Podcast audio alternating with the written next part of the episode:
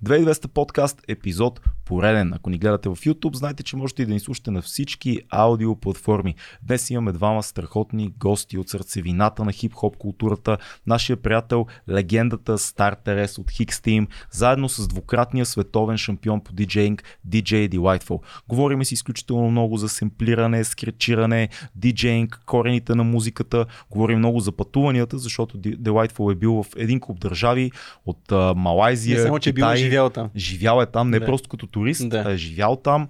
Има много интересни наблюдения за всяка от тях.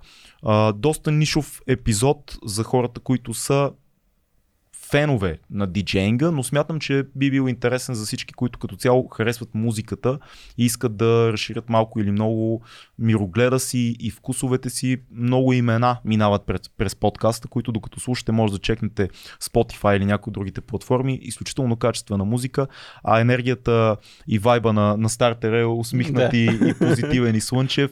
На Delightful е сериозен и научен. Беше много готино за нас, че се срещнахме с тях и най-важното, говорим за техния общ албум. Те създадоха проект, който се казва Starlight Duo. Starlight Duo. Ще има, между другото, ще е има- Delightful Star, Starlight.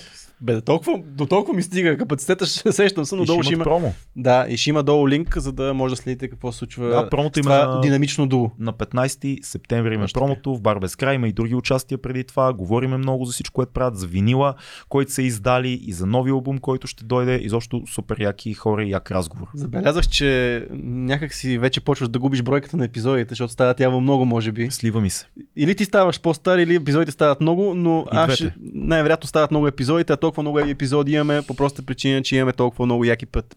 Пейтриони, които да, да. така, благодетели, които ни помагат цяло това нещо да се случва, така че ние искрено благодарим на тези хора, които отделят част от своите финанси, за да а, направят нашата работа по-лесна. Оценяваме ви. Оценяваме го наистина. Който пък друг, който не е Patreon, пък иска да стане и да подкрепи това начинание, линка е долу. Това Да. ще ви даде достъп до една група, в която всичките тези готини хора са събрани на едно място. Няма друго такова място, няма друго такова общество, така Лудница е. че а, със сигурност нещо интересно, пък надявам се пък е така, ако ви харесваме, да го обмислите това нещо Да, и да ни помогнете. А, ако не, отново Абе, този подкаст достига ние- до да. вас благодарение на всички платформи безплатно. да, точно така. В крайна сметка е безплатно. Но а, сега, ние, освен, че търсим помощ от вас, сме така способни Даваме да помощ. дадем помощ, защото имаме едни много могъщи наши приятели от Yotpo SMS Bump, които са една страхотна компания за SMS маркетинг, които имат един много хубав, нов, голям офис, малко по-голям от това студио и търсят хора, с които да работят. Говорим за хора в областта на IT, IT сферата. Та сфера, дали е квадрат като IT, може би е цялата ЦИП, както и да е. IT хора, SMS Bump са жестоки, търсят много талантливи A-плеери, пробвайте, линка е долу в описанието, позициите също на сайта им, много наши хора, опитайте късмета си. Точно така. Опитайте късмета си как звучи. Опитайте Все едно правим някаква томбола. Да, бе, няма, няма тото. Ако имате, ако имате качества, ако имате познания, Това е имате хип-хоп, голям хип-хоп шанс. епизод, ако имате скилс. Ако имате скилс, може да... Skills. Skills. Мед, Med skills. О, Братле, знаеш неща. Знам Да. неща. Ако имате Med skills в а, Java, инженеринга, .NET, а, QA, Data, Engineering, Developing, може пък да посетите нашите приятели в линка долу от Blank Factor, които са също голяма компания, но Могъщи наши приятели. също могъщи, които имат пък още по-могъщи партньори, с които работят и клиенти в финтек сферата. Финтек. Финтек. М. А, и там, ако има много отворени позиции, които са за senior data developer, .NET казахме. Това не .NET, значи възрастни, нали, синьор? С много опит. С много опит. Не възрастни, а опитни. Отново, Med Skills ама на друго ниво, а, упражнявани дълго време. Мед, синьор скилс. Med Senior Skills, точно Да. така. А, така че Blank Factor, отново казахме, QA, Data Developing, .NET, Java. Ако това са вашите сфери на Med Skills, посетете ги и В всичко ще Blank бъде много- Factor търсят тигри. Това е истина. Това го знаем вече. че един синьор тигър, стреляйте. Senior машина тигър. Виж сега колко интересен анонса. Станете пейтреони, обаче ако нямате работа и нямате пари, ето ви две възможности за добре платена работа. Така че ние мислим за вас, мислете и вие за нас. А, Кръгов, а, кръгова, какво беше? Кръгова економика. Кръгова економика. Кръгова економика. да започваме този як За, епизод. да, за, да започваме. Кога? Сега. Айде. Вече сме на живо с стартера DJ Delightful. Здравейте. Hello. Здрасти. Как сте? Два, двама диджеи имаме тук на Да. гости и нямаме слушалки, не сме си сложили. Е, това е. Това е, решаваме този път да щупиме нещата. Да щупим, да сме смели. Да сме смели, без слушалки. Как сте, господа? Къде се намерихте вие? А, това различни въпроса. Да. Как сме Тук, тук е сме? така, два по три Да, въпроса, в Заети един момент сме, забравяме какво се питаме. намерихме? Намерихме се онлайн намерихме. Онлайн, да, да. Онлайн. Предполагам, че не е в а, беше тези популярни апове, ми в, по други среди са онлайн. Е, не беше във времето на да. ам, как, ICQ. Да. Да речем, да речем, че онлайн. Ти писал пръв, мисля. Да, аз аз писах като мислех да правим DJ City Cutting Room видео, което да представи българските скреч DJ. А, което не направихме, но всъщност от там нататък се свързахме.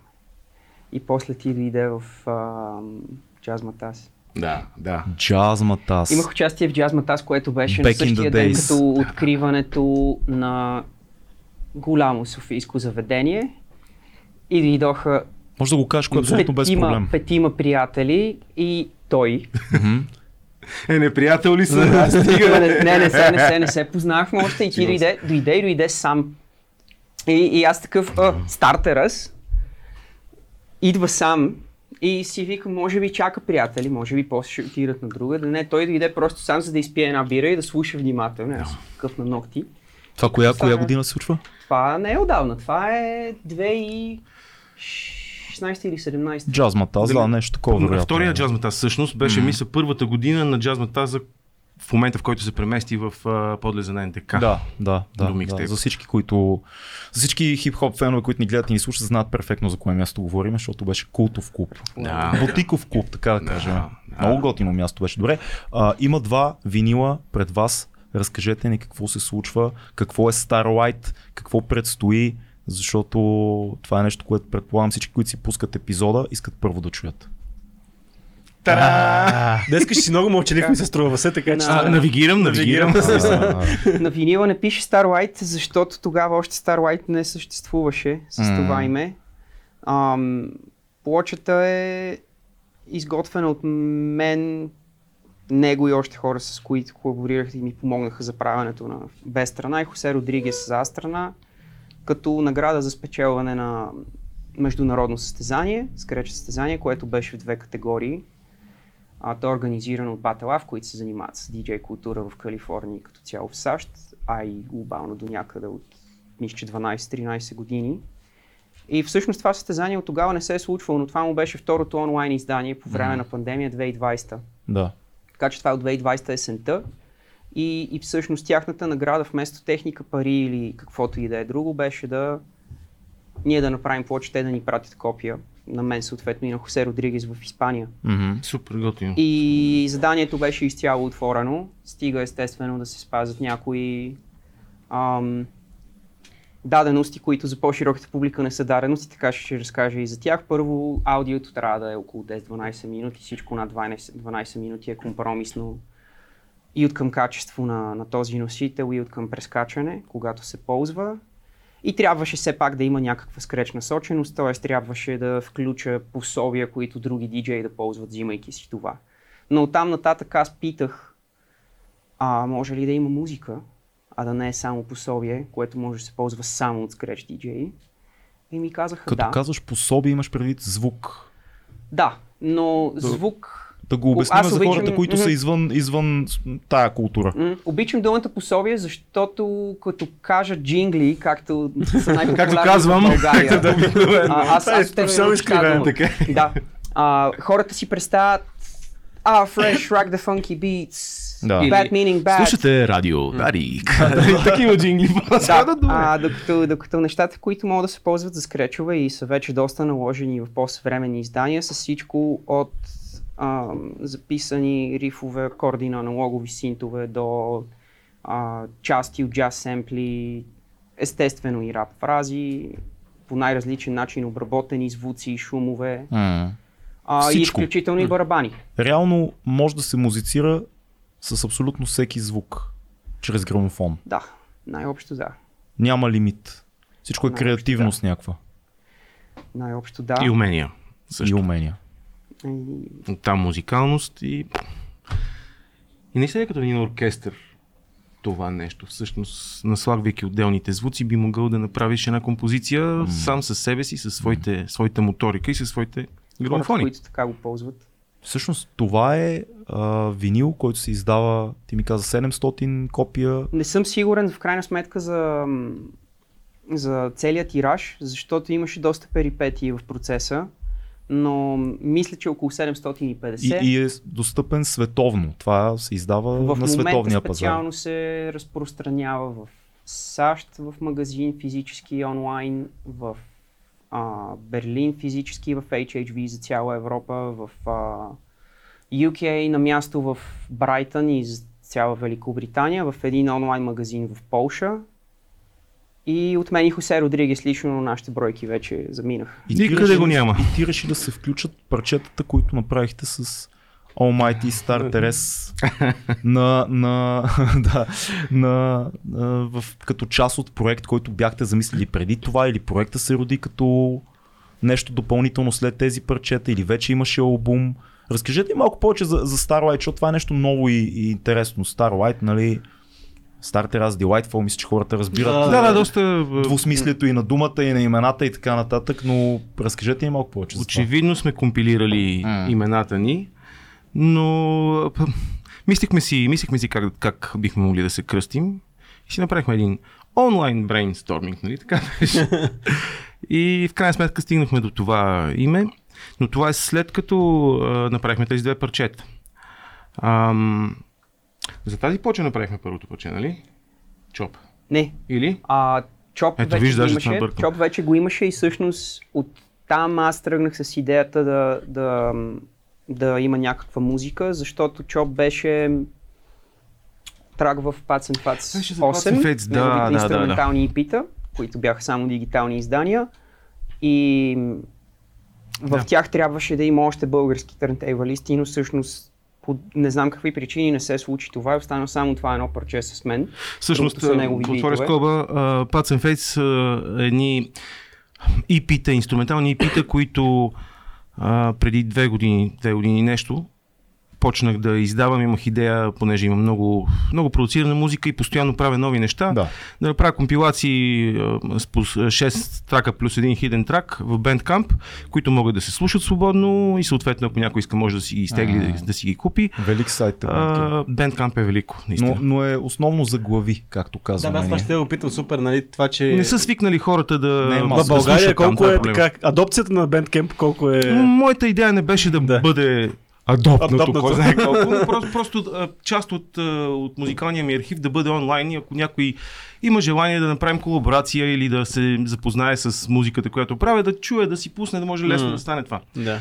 Е, и в последствие направих а, дизайни за всяко едно от EP-тата, хиден тракове и ми дойде идеята на десетото, не, на осмото беше мисля с теб, а, осмото издание, да всъщност да изпратя тези инструментали на, на български търнтейбалисти, А, които да си харесат някой от тях и да направят каквото пожелаят да отгоре.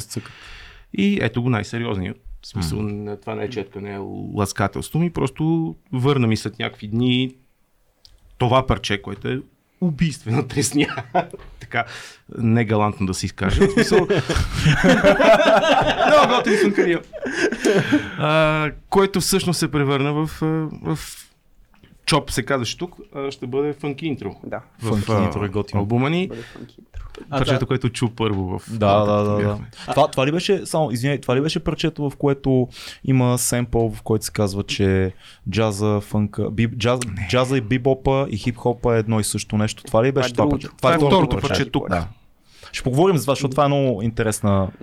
А относно само да добавя, относно Да. Pats and Fates, хората ще имат, а, които се интересуват и които се кефят на тия неща, ще имат изненада от, от моя страна, в която участват и Косио и Павел, макар и малко, са, ми помогнаха в баш в последния момент, преди ден-два. И Хиксовете горе! Ще е много приятно нещо, така че хората, които дойдат по нашето участие, ще имат шанса да... Аз не Ето, знам. да, ето. не, вие говорите ли си? да запазя тайна за продукцията.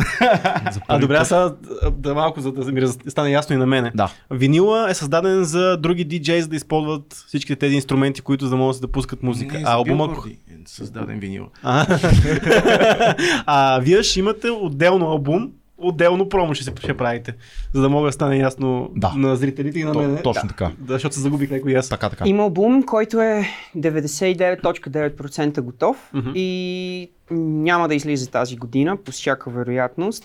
Тази година обаче, т.е. буквално след седмици, ще излезе един сингъл от него, Мгм. пак на плоча, на малка плоча, 7-инчова. А двете парчета, които са включени тук, които някои от съставните им части са включени в така наречените пособия, но са всъщност целите парчета и плочата може да се слуша. Мгм. А, така да е, плочата може да се слуша. да. а те също ще са включени в албума. А, та, само да се върна на предното, което беше, че започнахме от Chop, тогава нямаше Starlight, тогава нямаше никаква друга идея Да. и аз като получих карт бланш, че може да има каквото и да е, а го питах, искаш ли това парче да бъде на плоча, искаш ли да направим още едно. И всъщност така се роди другото, което се казва Ирджазъм. И оттам продължихме. Ир- А, Ирджазъм. И тук имаше брейнсторминг много Да. приятен. От Ear и от Jazz. Всъщност от... на, на 15 септември ще могат да ви чуят на живо двамата Точно и това така. ще бъде промо, Промо на това, на което излезе, сингъла. това, което излиза в момента. Това. Това. е промо на синглите, а албума ще излезе до година. Реално Starlight албума. Значи това е промо на тази плоча, в която са включени две от песните ни и на стара, първата Starlight плоча, която е 7-инчова, на която има Да. още два трака, плюс скреч пособия, плюс техните Разбирам. елементи, бонус битове. Така че реално на две плочи ще има промоция, като едната е малка и е сингъл, а другата е тази с нещата на Хосе Родригес, освен неговите и първите ни две песни. Аз това, което имах честа да чуя в а, твоята кола, докато пътувахме към Варна, беше брутално. Наистина нещо, Много което според мен Много благодаря. е на много високо ниво и от гледна точка на хип-хоп и от гледна точка на човек, който слуша музика извън хип-хопа и джаз, и блуз, и сол, и фънк и така нататък. И от гледна точка на хомогенна хомогенна енергия между вас двамата, защото това, което си спомням, че си говорихме с теб, е, че обикновено, когато има DJ и битмейкър, които работят заедно, тези, две, тези два елемента съществуват някакси отделно в парчето. Те са в трак, но ти чуваш един човек, който скърца и един човек, който е направил бит. Много рядко може да се получи нещо, което е завършена композиция от битмейкъра и DJ и то е неразделно. То седи като се едно винаги е било там. Така че поздравления, препоръчваме го на всички. Може да се закупи винила от България, да се поръча. Предполагам, че на промото ще има бройки също. На промото ще има бройки, да се поръча вече не може, защото Ага, а, това са някои от последните въобще останали бройки, които Излетяха. сме запазили. Излетяха, бяха малко. Но може да се поръча от HHV, цената ще е малко по-висока и ще има доставка. живеем в много странно време, в което някакси музиката съществува в, да кажем, Bandcamp, Мгм. Откъдето може да си я купиш в хубаво качество, да я слушаш, да я чуеш, да си купиш, ако искаш да я имаш, да я притежаваш. Паралелно с това, някакси музиката обитава облака на стриминга, няма я, Ам, просто я чуваме и паралелно се издават винили обаче. Да. Много а е- пък ако трябва да говорим за масовата, нали, за масовия човек, той дори не притежава музика, всичко е на стриминг платформа. Как да? Ако трябва, защото ти, ти притежаваш Да, неща, нали, всички вие притежават неща, които са от Bandcamp и на носители. Аз, примерно, като, не, като и не меломан, не притежавам музика. И повечето хора предполагам, че не притежават дори да съм имал Просто е, меломани. много, много е странно, много е такова киберпънк време. Да. Да. So, хем имаш хардуер, Еклектика хем тотална е. всичко е дигитално. Е, да, но представи си това нещо да е, да е нещо друго, освен на, нали, на плоча. Да, Това би било странно, пък Е, за мене. Неуролинка. Да, да. Вече директно в Неуролинка ще ги Помислиш получаваме. си, м, това парче. Да, Идва. добре. Добре, вие като хора, които живеете с музиката, успявате ли така да се възползвате от всички технологични варианти за бързия достъп и да го балансирате с бавния, с винилите, с наслаждението или решавате ще консумирам музика по един определен начин? Аз лично балансирам нещата, а, като все по-рядко слушам нещо на някакви аналогови носители. Имах амбиция преди време да си извадя касетките, защото ги пазя все още и да си слушам. Купих си хубав дек и в първи момент, който почнах да слушам касетки, се отвъртих от цялата история с превъртане, с а, м- А той не е добър- некачествен запис. точно, Това е е най- добър най-лошия да, носител. да. Е това реално според повечето хора това е най-лошия макар и да има такава носталгия и да изглеждат добре и се А е да, могат да фетишизъм се- към предмета реално. Не е Аз звука мисля, че е- за има подобно нещо. Пак има а, една такава носталгия О, и, да. и фетишизъм, хубаво се изрази. Но пък а, качеството на записа върху винил е много по-добро, колкото на касетка и О, оста, остава разбира много дълго време. В смисъл, винините надживяват компакт дисковете. Абсолютно доказано. Въпреки по-малкия диапазон частотен, всъщност надживяват дисковете. И плюс това имаш, имаш нещо, което да пипнеш. А, сега аз не мога да така крайно да се изразя, че някой, който си е купил албум, притежава музиката. А, не, той притежава носителя всъщност. Музиката никой от нас не я притежава. Не може да притежава музиката. Така че музиката в тази връзка си е генерално в облака, откакто има музика. така философски поглед. Да, така, така, така. Обаче, обаче е много готино и е много хубаво да видиш как се върти плочата, да, да проследиш Имаш грувове, да видиш къде голяма. почва. Мен винаги Да. са ми кефли големите обложки на вините. да, Просто да. всичко е детайлно, голямо. Добре, големият въпрос, който трябва да, да ви зададем. А, з- аз знам отговора, но ще, ще, ме, ще ни убият в коментарите. Твърди се, продължава да се твърди, че звука на винила е най-хубавият Да. възможен. Нали? Да, Виж аз ще ти да питам, чета- да, и аз. Чета ти потребителското мислене аз на теб. Да, да разбулим този мит, въпреки че тук сте така маняци. Аз не бих казал, че съм точно маняк на винили, въпреки че имаме доста вкъщи, но Той е маняк на да, винили. да, аз да съм- разбулим мита за звука и големия а, така спор по форуми и... Ти ли ще А, бъдеш профил? Е, давай инженера да се... Инженера да каже, се- съм инженер. да обади. И аз съм меломан. Не, а, инженер Митрев ако слуша, трябва да се погледне така, а, господине. а, да, частотният диапазон а, на, на плочата е по-малък отколкото на диска. Тоест, прекалено остри звуци или прекалено ниски басове, М. плътни, не могат да се запишат и да се пресъздадат по този начин, по който биха се пуснали от компютър или от, плоч, а, или от а, компакт диск. М. А, та даже и от стрим в някакви моменти, ако е качествен, но По-добро от Spotify. Вярвайте ми. По-добро, Доста е. по-добро. По-добро от Spotify. По-добро. Казвам, но, тихичко го казваме на всички. е аналогово и това е много близко до начина по който е, човека възприема звука, по който през е, ухото стига до мозъка вибрацията. И в тази връзка може нещо да е поизрязано на плочата, но така е изрязано, че звучи добре. Това, което наричат сметка- топло звучене. Да, да. да. И в крайна сметка важно е как е смесено и как е записано парчето, как звучи самата музика първоначално. Оттам насетне всеки един медиум по някакъв начин а, деградира звука, ни- никой не го запазва 100%. М. Може би, може би лентите, тези а, ленти, които сме виждали по клиповете, магнитофонните ленти, Баща ми имаше магнитофон. Те Едно са и, по-пазещи. Големите, като, като малко шкафче. те са хипнотични, въртат се. Толкова беше, да, да. да гледаш. Но а, да, почите са много близки до, до човешкия слух и съответно имат някаква сантиментална стойност и нещо, което, което ги прави най-добрия носител за това, а не толкова за звука. Плюс това, имат голям динамичен диапазон, макар че на компакт диска е още по-голям, но пък там вече граничи с неестественост. Ако М. нещо използваш толкова много, то няма го такова в природата. Обикновено е по, М. по-смазано по някакъв начин, как да се изразя, и затова плочата е пак по-близо. Това е моето мнение. Ами, за, Как за звука, звука. По принцип в DJ-ските среди най-често се говори по въпроса от гледна точка на това, че много хора не си дават сметка, че не пускат качествени дигитални файлове. М. В този момент е просто някакси така статистически опит, че някой се появява с двата кашона и звучи по-добре. А не защото, не защото плочата и всичко това, което той обясни, а просто защото някой си е надърпал MP3, които за нищо не стават.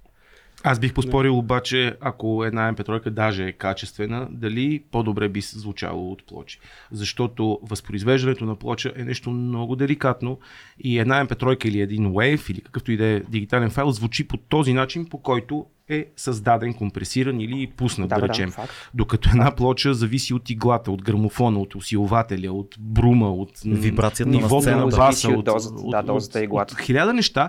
И реално това, че носиш плочи, далеч не е гаранция, че ще звучи нещото по-добре, отколкото един DVS, даже и с някакви MP3. А, не, имах предвид просто не, некачествени MP3 хора, които не, не търсят качествени дигитални файлове, които не си купуват качествени дигитални файлове, когато няма да. налични пиратски, ако пиратстват. А, и, и така, тогава просто спора не е никакъв, защото не бива да звучат много смазани дигитални файлове на живо. Абсолютно. По никакъв Абсолютно начин. Иначе за звука аз нямам абсолютно никаква претенция. Аз като търндейвалист най-вече имам съвсем други съображения. Скречирането на плочи е много по-правилно.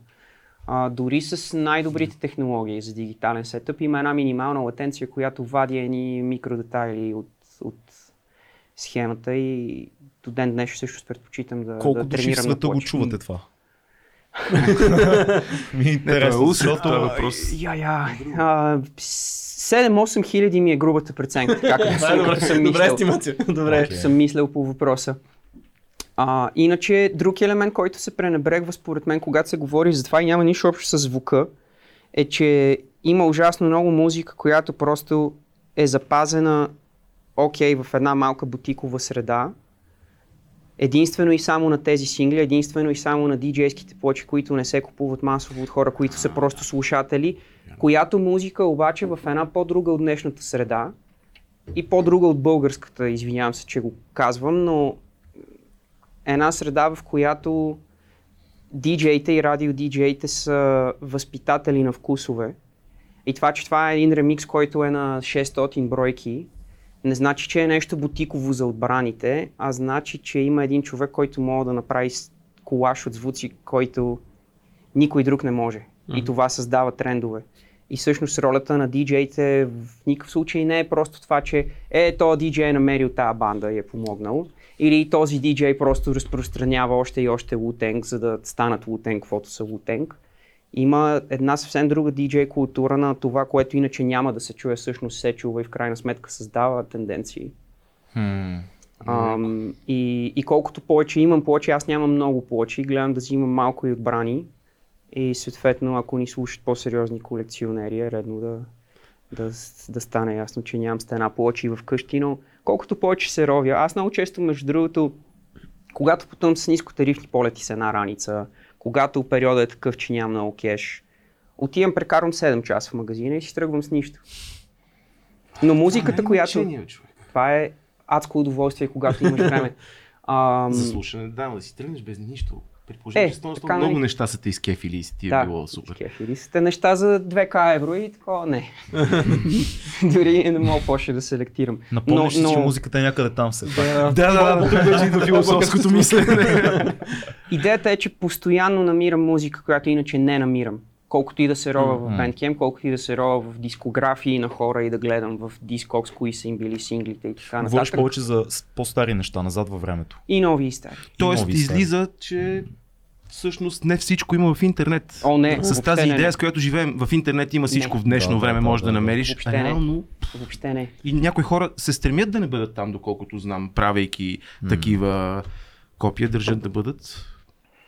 Трябва да има и такива пионери от време на време. Аз сещам, между другото, е, като ти като ми говореше цяло това за аналоговото звучене, и се сещам за едно видео, което гледах, е, беше тур на студиото на Dead Mouse. Който сега Dead Mouse не е не прави електронна музика, човек. Всичко би трябвало да е модерно ново. И студиото всъщност, нали, все пак да знаем той колко на какви финанси разполага този човек. Цялото му студио, всичките ефекти, които и филтри, които използва, бяха аналогови. Кой би направил огромно впечатление, че този човек, който Нали? Той е, всичко му е електронна музика, всичко му е аналогово вътре в студиото. Ето, може би е това е живото, което... аналоговата музика, е, аналоговата техника Да. дава топъл звук, Мгм. дава много близък до човека, пак повтарям, звук и това, че стилистиката, че жанра е Да. електронна музика, да, някакси а, като контрапункт звучи. Точно, да, обаче всъщност но има логика в това, което... просто такава е секвенцията на звуците, такъв е избора на звуци, но аналоговите синтезатори до ден днешен дават най-интересния, най-дълбокия тембър, Да. генерално.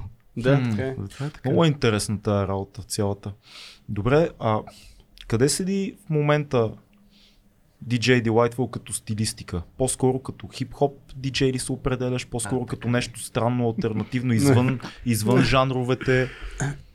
Защото очевидно за мен, защото слушах в албума ви има изключително много сол, джаз, много, много джаз, фънк, много усещане за стилове от миналото. Те, това е глупо да се каже, има много банди, които в момента правят тия стилове, но семпли и звук на едно друго време.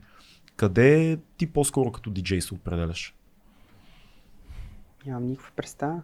Задаш си такива въпроси изобщо. А, не, не, често казано не. За мен основното е умения на грамофони. Оттам нататък дали ще отделя месец-два, в които ще се насоча в ровене на просто скреч музика и по-непознатите за мен части от търнтейвализма. Една доста ненаписана история на, на заниманието, не като миксмастер майк на живо, а като студийна музика, която е Мгм. правена на грамофони. Следващите два месеца мога да реша да наваксвам с 70-тарски фънк, а следващите два месеца мога да нямам време да наваксвам с нищо, както е сега и просто да репетираме. А, като интереси, по принцип имам адски много любими неща, които нямат нищо общо с ползваните семпли, дори с нищо, което пускам от ambient до Cyrock, които по някакъв начин предполагам, че ме информират като изпълнител.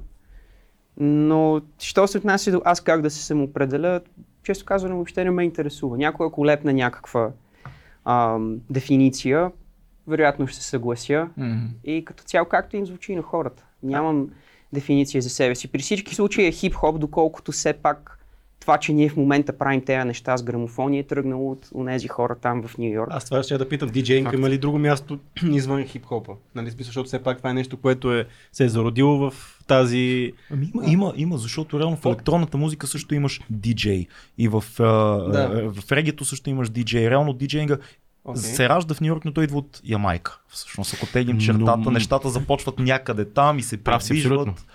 Размито е много, затова това ми беше е- интересен въпрос, Да, той да. къде по-скоро се вижда в 2022 година. Но манип... нека да допълня само М. манипулирането на плочите по този начин е абсолютно хип-хоп. Да. а, Да, да, да, да. Защото и а, има много сериозна култура в електронната музика, диджеи, които пускат хаос музика, примерно, и всичко е на винил, но начин е съвсем различен. Те, не, те до... Няма... хващат не пипат. така ли? Това е коштунство да се пипне отгоре, защото да, като оставиш отпечатъците си върху плочата или малко, а, както диджей премьер прави обикновено, нали, в следващия момент а, желанието да бъде супер чист и прекрасен записа, който ще се чуе, всъщност се опоручава с минаването на иглата през този участък и има пукане, има пръщение и така. Докато това е всъщност ефекта на хип-хоп. Точно така. Опоръчаването. Опоръчаването Ами, от, от дефект ефект. от, от Опоручаването е хип-хоп. Да върнем, да върнем брейка. Да, Ето вър... Ма не, ин- интересно е, защото, добре, малко е нишов разговора, но да, дай да се опитаме да го разширим. Когато говорим за диджейство, на мен ми се струва, че има два големи фронта, които се оформят световно. Има едни хора, чиято цел е да рокнат партито. Тук може да вкараме не само хип-хоп, може да вкараме дори техно, електронната сцена и така нататък. Има хора, които искат да движат тълпата с музика. И има хора, които много, като теб, много профилирано се концентрират в музицирането с грамофони, цялата килбъртска линия и т.н. Mixmaster Mike, може би също така един прародител на цялото това нещо, но има ли разделение вътре в културата на диджейнга на подтипове диджей? И къде седи, примерно, за човек като тебе възможността да рокнеш хората на парти с музика? Ами, така поставени, както ти ги каза, те са в пропорция 200 към 0,5 в най-добрия случай. А, интересното е, че в Штатите, според мен, и за търнтейбалисти тези две неща не са непременно разделени. Обаче... Джези Джеф, примерно. Да, обаче да, просто в, в Штатите има сцена за всичко. Ам... Scratch Bastid направи по-не парти в бар петък, отколкото стандартното парти в бар петък в петък вечер, защото тук са такива По-не вкусове. парти в бар петък, отколкото стандартното парти в бар петък в петък вече. Кажи го четири пъти бързо. Много скоро поговорка. Ам, да, дойдоха, дойдоха по-малко хора. А, дойдоха еразмуси и туристи и си тръгнаха. Ам, дойдоха хора, които обичайно идват в бар петък и не си платиха входа и не влязоха въобще. Ам, и масово самата хип-хоп сцена не дойде. Е, как бе, беше пълно, човек. Е, лут ли си? Беше наполовина празно. Беше наполовина празно. Ако трябва да ти кажа само, нали, За въсета тогава- на половина пълно. Чашата е всеки я вижда, да. този оптимизъм, който изгражда на себе си. Беше обязателно по-празно от стандартната петък вечер там, но беше и толкова празно, колкото, нали, само да кажа, приятелите ми, с които си говоря за музика тогава и диджеите, които тогава скречираха, от тях дойдоха към една пета. Нищо не мога да кажа. Та, така, нали, това, не е, това не е по някакъв начин критика, просто тук вкусовете са други, а и като цяло в Европа. В Европа в един момент всеки, който беше търнтейбалист, а, кривна към електронната музика, или тежката, или популярната, защото тая култура въобще изчезна в Европа. И това въобще не е само в България. Бях в Брайтън миналата седмица на най-голямото скреч събитие на континента и си говорих с а, местен диджей Ел Статико, който се и състезава и ходи на батали и знае тяхната цена още по-добре от мен. Той е колкото мен, на 29 и е най-младия активен търнтейбълист в Великобритания. А в, в Европа това умира тотално, въпреки че хора са и на 55 и се занимават от 30 години и продължават да правят албуми, продължават да правят събития.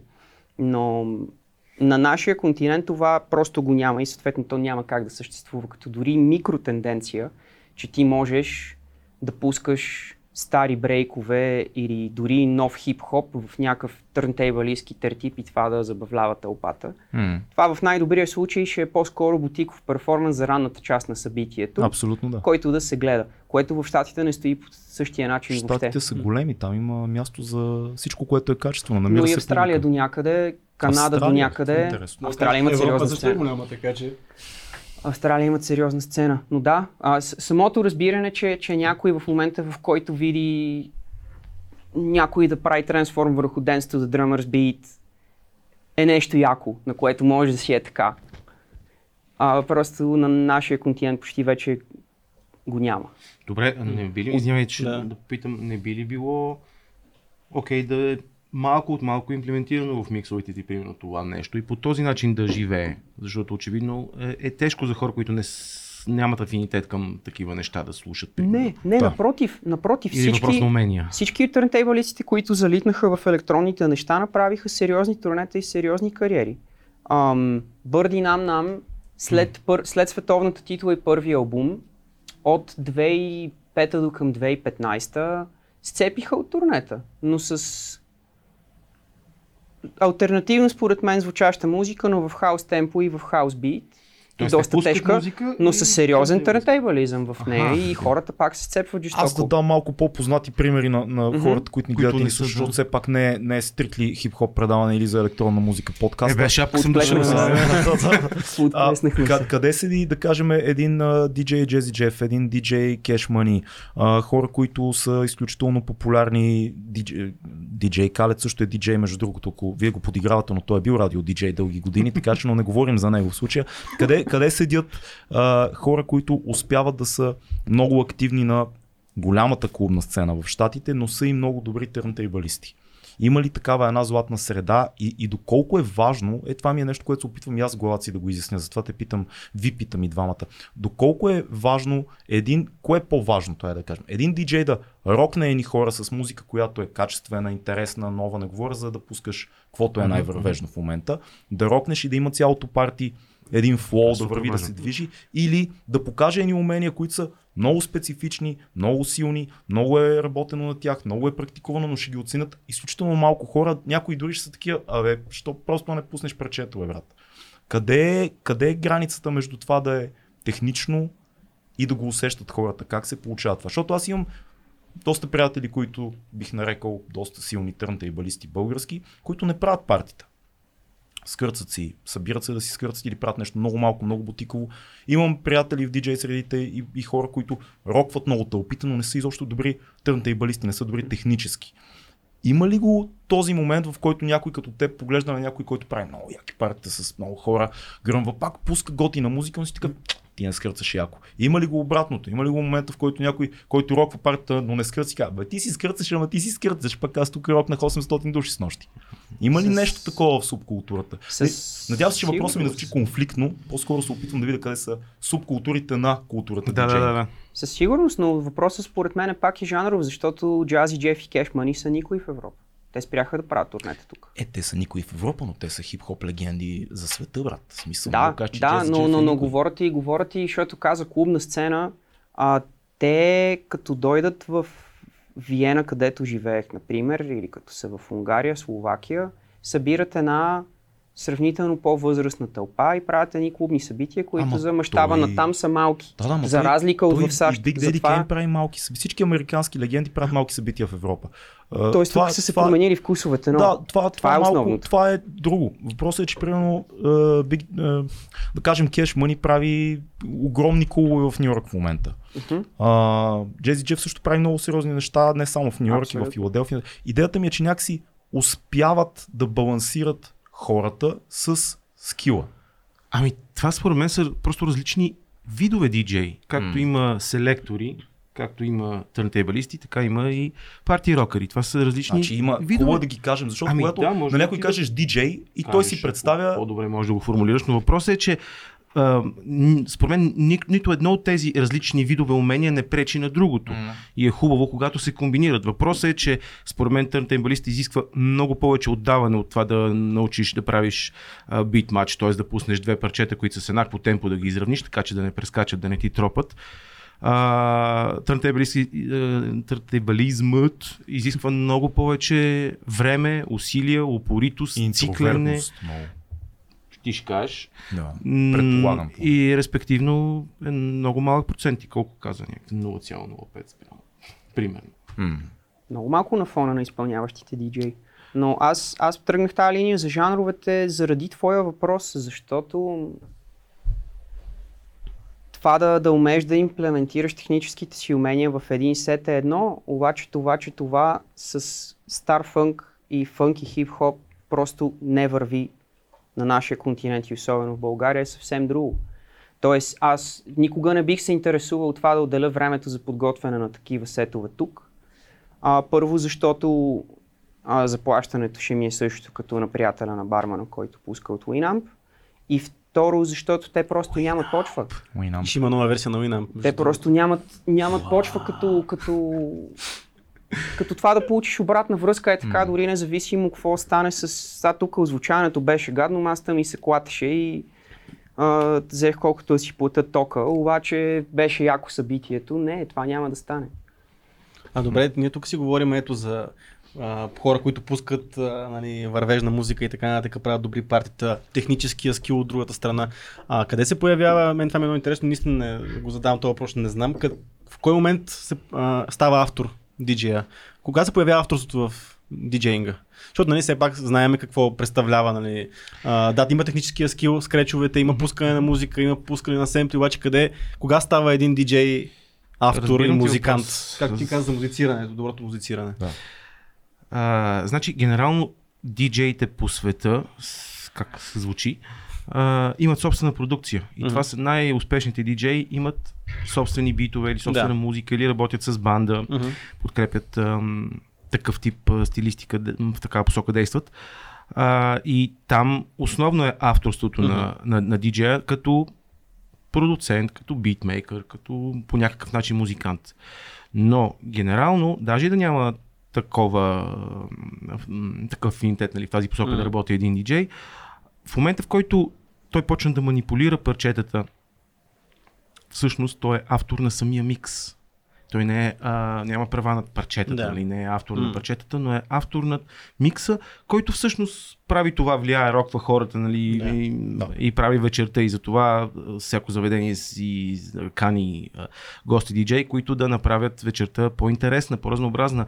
А, реално би могло да бъде буквално много известни заведения а, пускат топ 100, да речем, песни, които навсякъде биха могли да се чуят, но начинът по който всеки отделен диджей би представил тия парчета, би ги смесил в конкретния момент, би акцентирал или би използвал конкретни части от парчетата, всъщност прави авторството, според мен. Ти какво мислиш?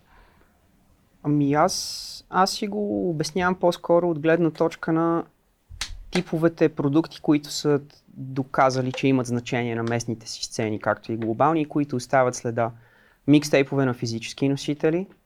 Да. Тоест, ако, ако ти ще кажеш, че това е твоя диск и името ти е на него, няма ли да се постараеш? И съответно, като се постараеш, какво, какво стои в този микс, както като селекция, така и като флоу на самия микс и отделно технически умения, което също не е задължително. Има страхотни микстейпове без търнтейбълистки умения. Но в момента, в който ти си кажеш, аз ще извадя това, ти ще дадеш всичко от себе си. И това е имало много голяма роля, особено в ерата преди дигиталното разпространение на музика. Самия формат на микстейп на диск или на касетка. Мога ли да вметна Тоест, нещичко в да. тази връзка? А, да, на фона на това, че си правил микстейп, че, че искаш да правиш микстейп и да го издадеш и да ти пише името, ти си вложил повече усилия и е по-добро, отколкото имаш плочи и почваш да миксираш каквото излезе сега, примерно. М. А, това е много, много свързано и с плочите, според мен, генерално. А, разликата между това, защо малко просто препратка една правя. А, защо сега музиката доста често е, е по, по-ефтина звучи, по лесно произведена, ако щеш, не толкова сърцато направена. Именно заради това, защото за да се издаде албум преди години е а, ти събираш парчета, които си правил и отсяваш и ги изпипваш и съответно правиш тест преса, която трябва да звучи много добре и знаеш, че един път като запишеш тази плоча, това е, това ще е албума. Докато сега в Bandcamp, примерно, говорейки или Да. в някой друг а, стриминг сервис, ти издаваш албума си се, да речем, седмица по-късно решаваш, че ще промениш звука на някой от парчетата или нещо ще го направиш, ще го скъсиш, ти просто сменяш парчето и това парче вече е ново в този албум. Може Виждаш да файла. А, докато и съответно не мислиш толкова, когато ги правиш, за да ги изпипаш. Просто исках да добавя към микстейповете. Даже наскоро имаше цяла, нали, последния албум на Kanye West Donda 2, той пусна някакви демо версии, които след това беше обещал да ги подмени след като хората притежават албума и така и не ги беше подменил. То е някакво, почна да се изражда цялото. Разбираш ли докъде Да. да. докарахме? Аз, ти купуваш от мен нещо, което аз ще го сменя после. като албум. Това е просто Може просто да направиш Kickstarter или такова. нещо такова. е. Имам проект. Да, купете, купете демата, аз ще ви донеса после другите тракове, ще ги завърша и тогава ще ги имам. Интересното е, че все повече диджеи, е, поне по мои наблюдения, отказват да пускат нова музика на участите си. Като казвам нова, не задължително нова като дата, музика, която не се чува често. Толкова е станало вече пластмасово всичко, че когато и те и хората малко странно реагират, когато не чуят любимите си песни. И някакси изключват от ума си идеята, че можеш да отидеш на парти, да, да чуеш познати, между две, да направиш сандвич, между две неща, които познаваш, да чуеш нещо, което е също толкова добро. И това те М. започна много, много странно да става и хората се сърдят дори да се пусне яка музика. Пак с много диджей сме си го говорили това. Пускат си яки неща, се казва, айде дай моето де. Ма, чакай бе брат, това да не е А как ще намериш- кръчма. А, въпросът е как ще намериш новата музика в такъв случай, ако не разчиташ на хора, които... Но това... Защото вече всеки разчита на Spotify да му предложи. Е, да, да, ма то Spotify е робот. Автоматичен Да, диджей. Глобален феномен е, но тук определено е много по-засилен. Аз имах удоволствието да подгрявам. Тоест не да подгрявам, а да пускам в вечерта, която реално подгряваше Скреч фестивал в Брайтън. Имаше събитие в петък вечер преди фестивал, който беше събота и неделя. Събитието не беше голямо или в голямо място, но дойде една прилична тълпа и за първи път видях реакция за неща, които просто изпробвам еднаква с реакция за неща, които знам, че работят. Хм. От, а, примерно, бесни фанкари, които просто знам, че са толкова танцовални и някой така си излива душата на микрофона, че просто М. няма значение някой знае ли го, до нещо, което им е познато като Джеймс Браун М. или някой друг класически трак. В един момент ам, пуснах едно парче от ам, The Open Plastic компилациите, А, от брейковете и пуснах един ремикс на Cut Chemis на негов собствен трак, който е брейкбит трак с мек бразилски семпъл. И хората се сцепиха. С мек бразилски фин. Кажеш мек бразилски семпъл си представям дупе. Просто. Естествено, естествено. Просто друго мек бразилски А, Ще го каза ти, защото аз го... Всички си го помислихме, просто аз го казах, брат. Е Та, така, а, определено тук феномена е засилен. Но аз да се върна и към предното, че, че микстейпа на физически носител като нещо, което показва авторство е само едно. И интересното е, че когато има и сцена, и повече публика, някак си тези неща по естествения смисъл на конкуренцията се отсяват. Е, то микстейп го помни. То М. микстейп още ми е в колата. Окей. А, то 60 микстейп funk, funk Master Flex. то Много- микстейп, е, ти си а, Revolution и ти направи то микстейп. А, нали, не, е такива неща. Та микстейп е едното, другото е формата компилация, който е не за търнтейбалисти, а за хора, които ще извадят наяве парчета, които никой не знае. Прави ли се Компилацията... това вече? Аз им, че това остана преди 15-20 години. Последно съм чул някой да прави подобни неща. много е по-публично, бутиково, вече много много е бутиково защото стана много сложно с правата и много скъпо. Имаше цял период, в който микстейповете бяха мейнстрим. Големи Да. MC-та, М. западни скочиха благодарение. Лил Уейн се появи от микстейпове. Да, Хора, да, дето са да. такива поп звезди вече. М. Излязоха от микстейп е, ерата. Ема това е, това е готино, което каза с правата, наистина. Колко се за- за- задълбочи тази ситуация, че не можеш да направиш просто е така микстейп. Нищо не може вече да направиш. В смисъл, защото ти, ето, ние си говориме. Има авторство, защото ти в момента, в който микснеш две неща, покажеш скил, технически, то вече би трябвало да е авторско произведение. Обаче, ползвайки тази музика, тези семпли, се оказа, че то Не, всъщност ти за- нямаш право над него. За компилацията е малко по-друго. Аз имах предвид компилация в смисъл на ам, едно издание, което един диджей с 30 000 плочи в мазето си е направил с изчистени права, но като основен разпространител обикновено е и с лейбъл това. Да, А обясни на компилацията хората е- изчистени права, какво значи, защото това е хубаво да го А, значи обикновено, че... клири на семпъла, какво значи да... Не дори семпъл, става въпрос за неща, които Траковете. са примерно темата на компилацията е 60, късно 60-тарски сол. И сега този човек вади едни 20 трака, от които 15 не ги знае почти никой, освен други хора с е такива мазета. И си плаща правата на, и плаща Да правата ползва, на който вероятно. на има който, тези който права. държи в този момент правата. Или намери кой държи правата. Между другото, с битмейкинга в Штатите, поне в Европа, не знам дали все още е така, понеже все пак е доста корпоративно вече всичко. Ти трябва да си изчистиш семплите за абсолютно всичко като битмейкър там. Мгм. Това вече всички го правят, според мен, които имат От major label. вече има, От да. години, да.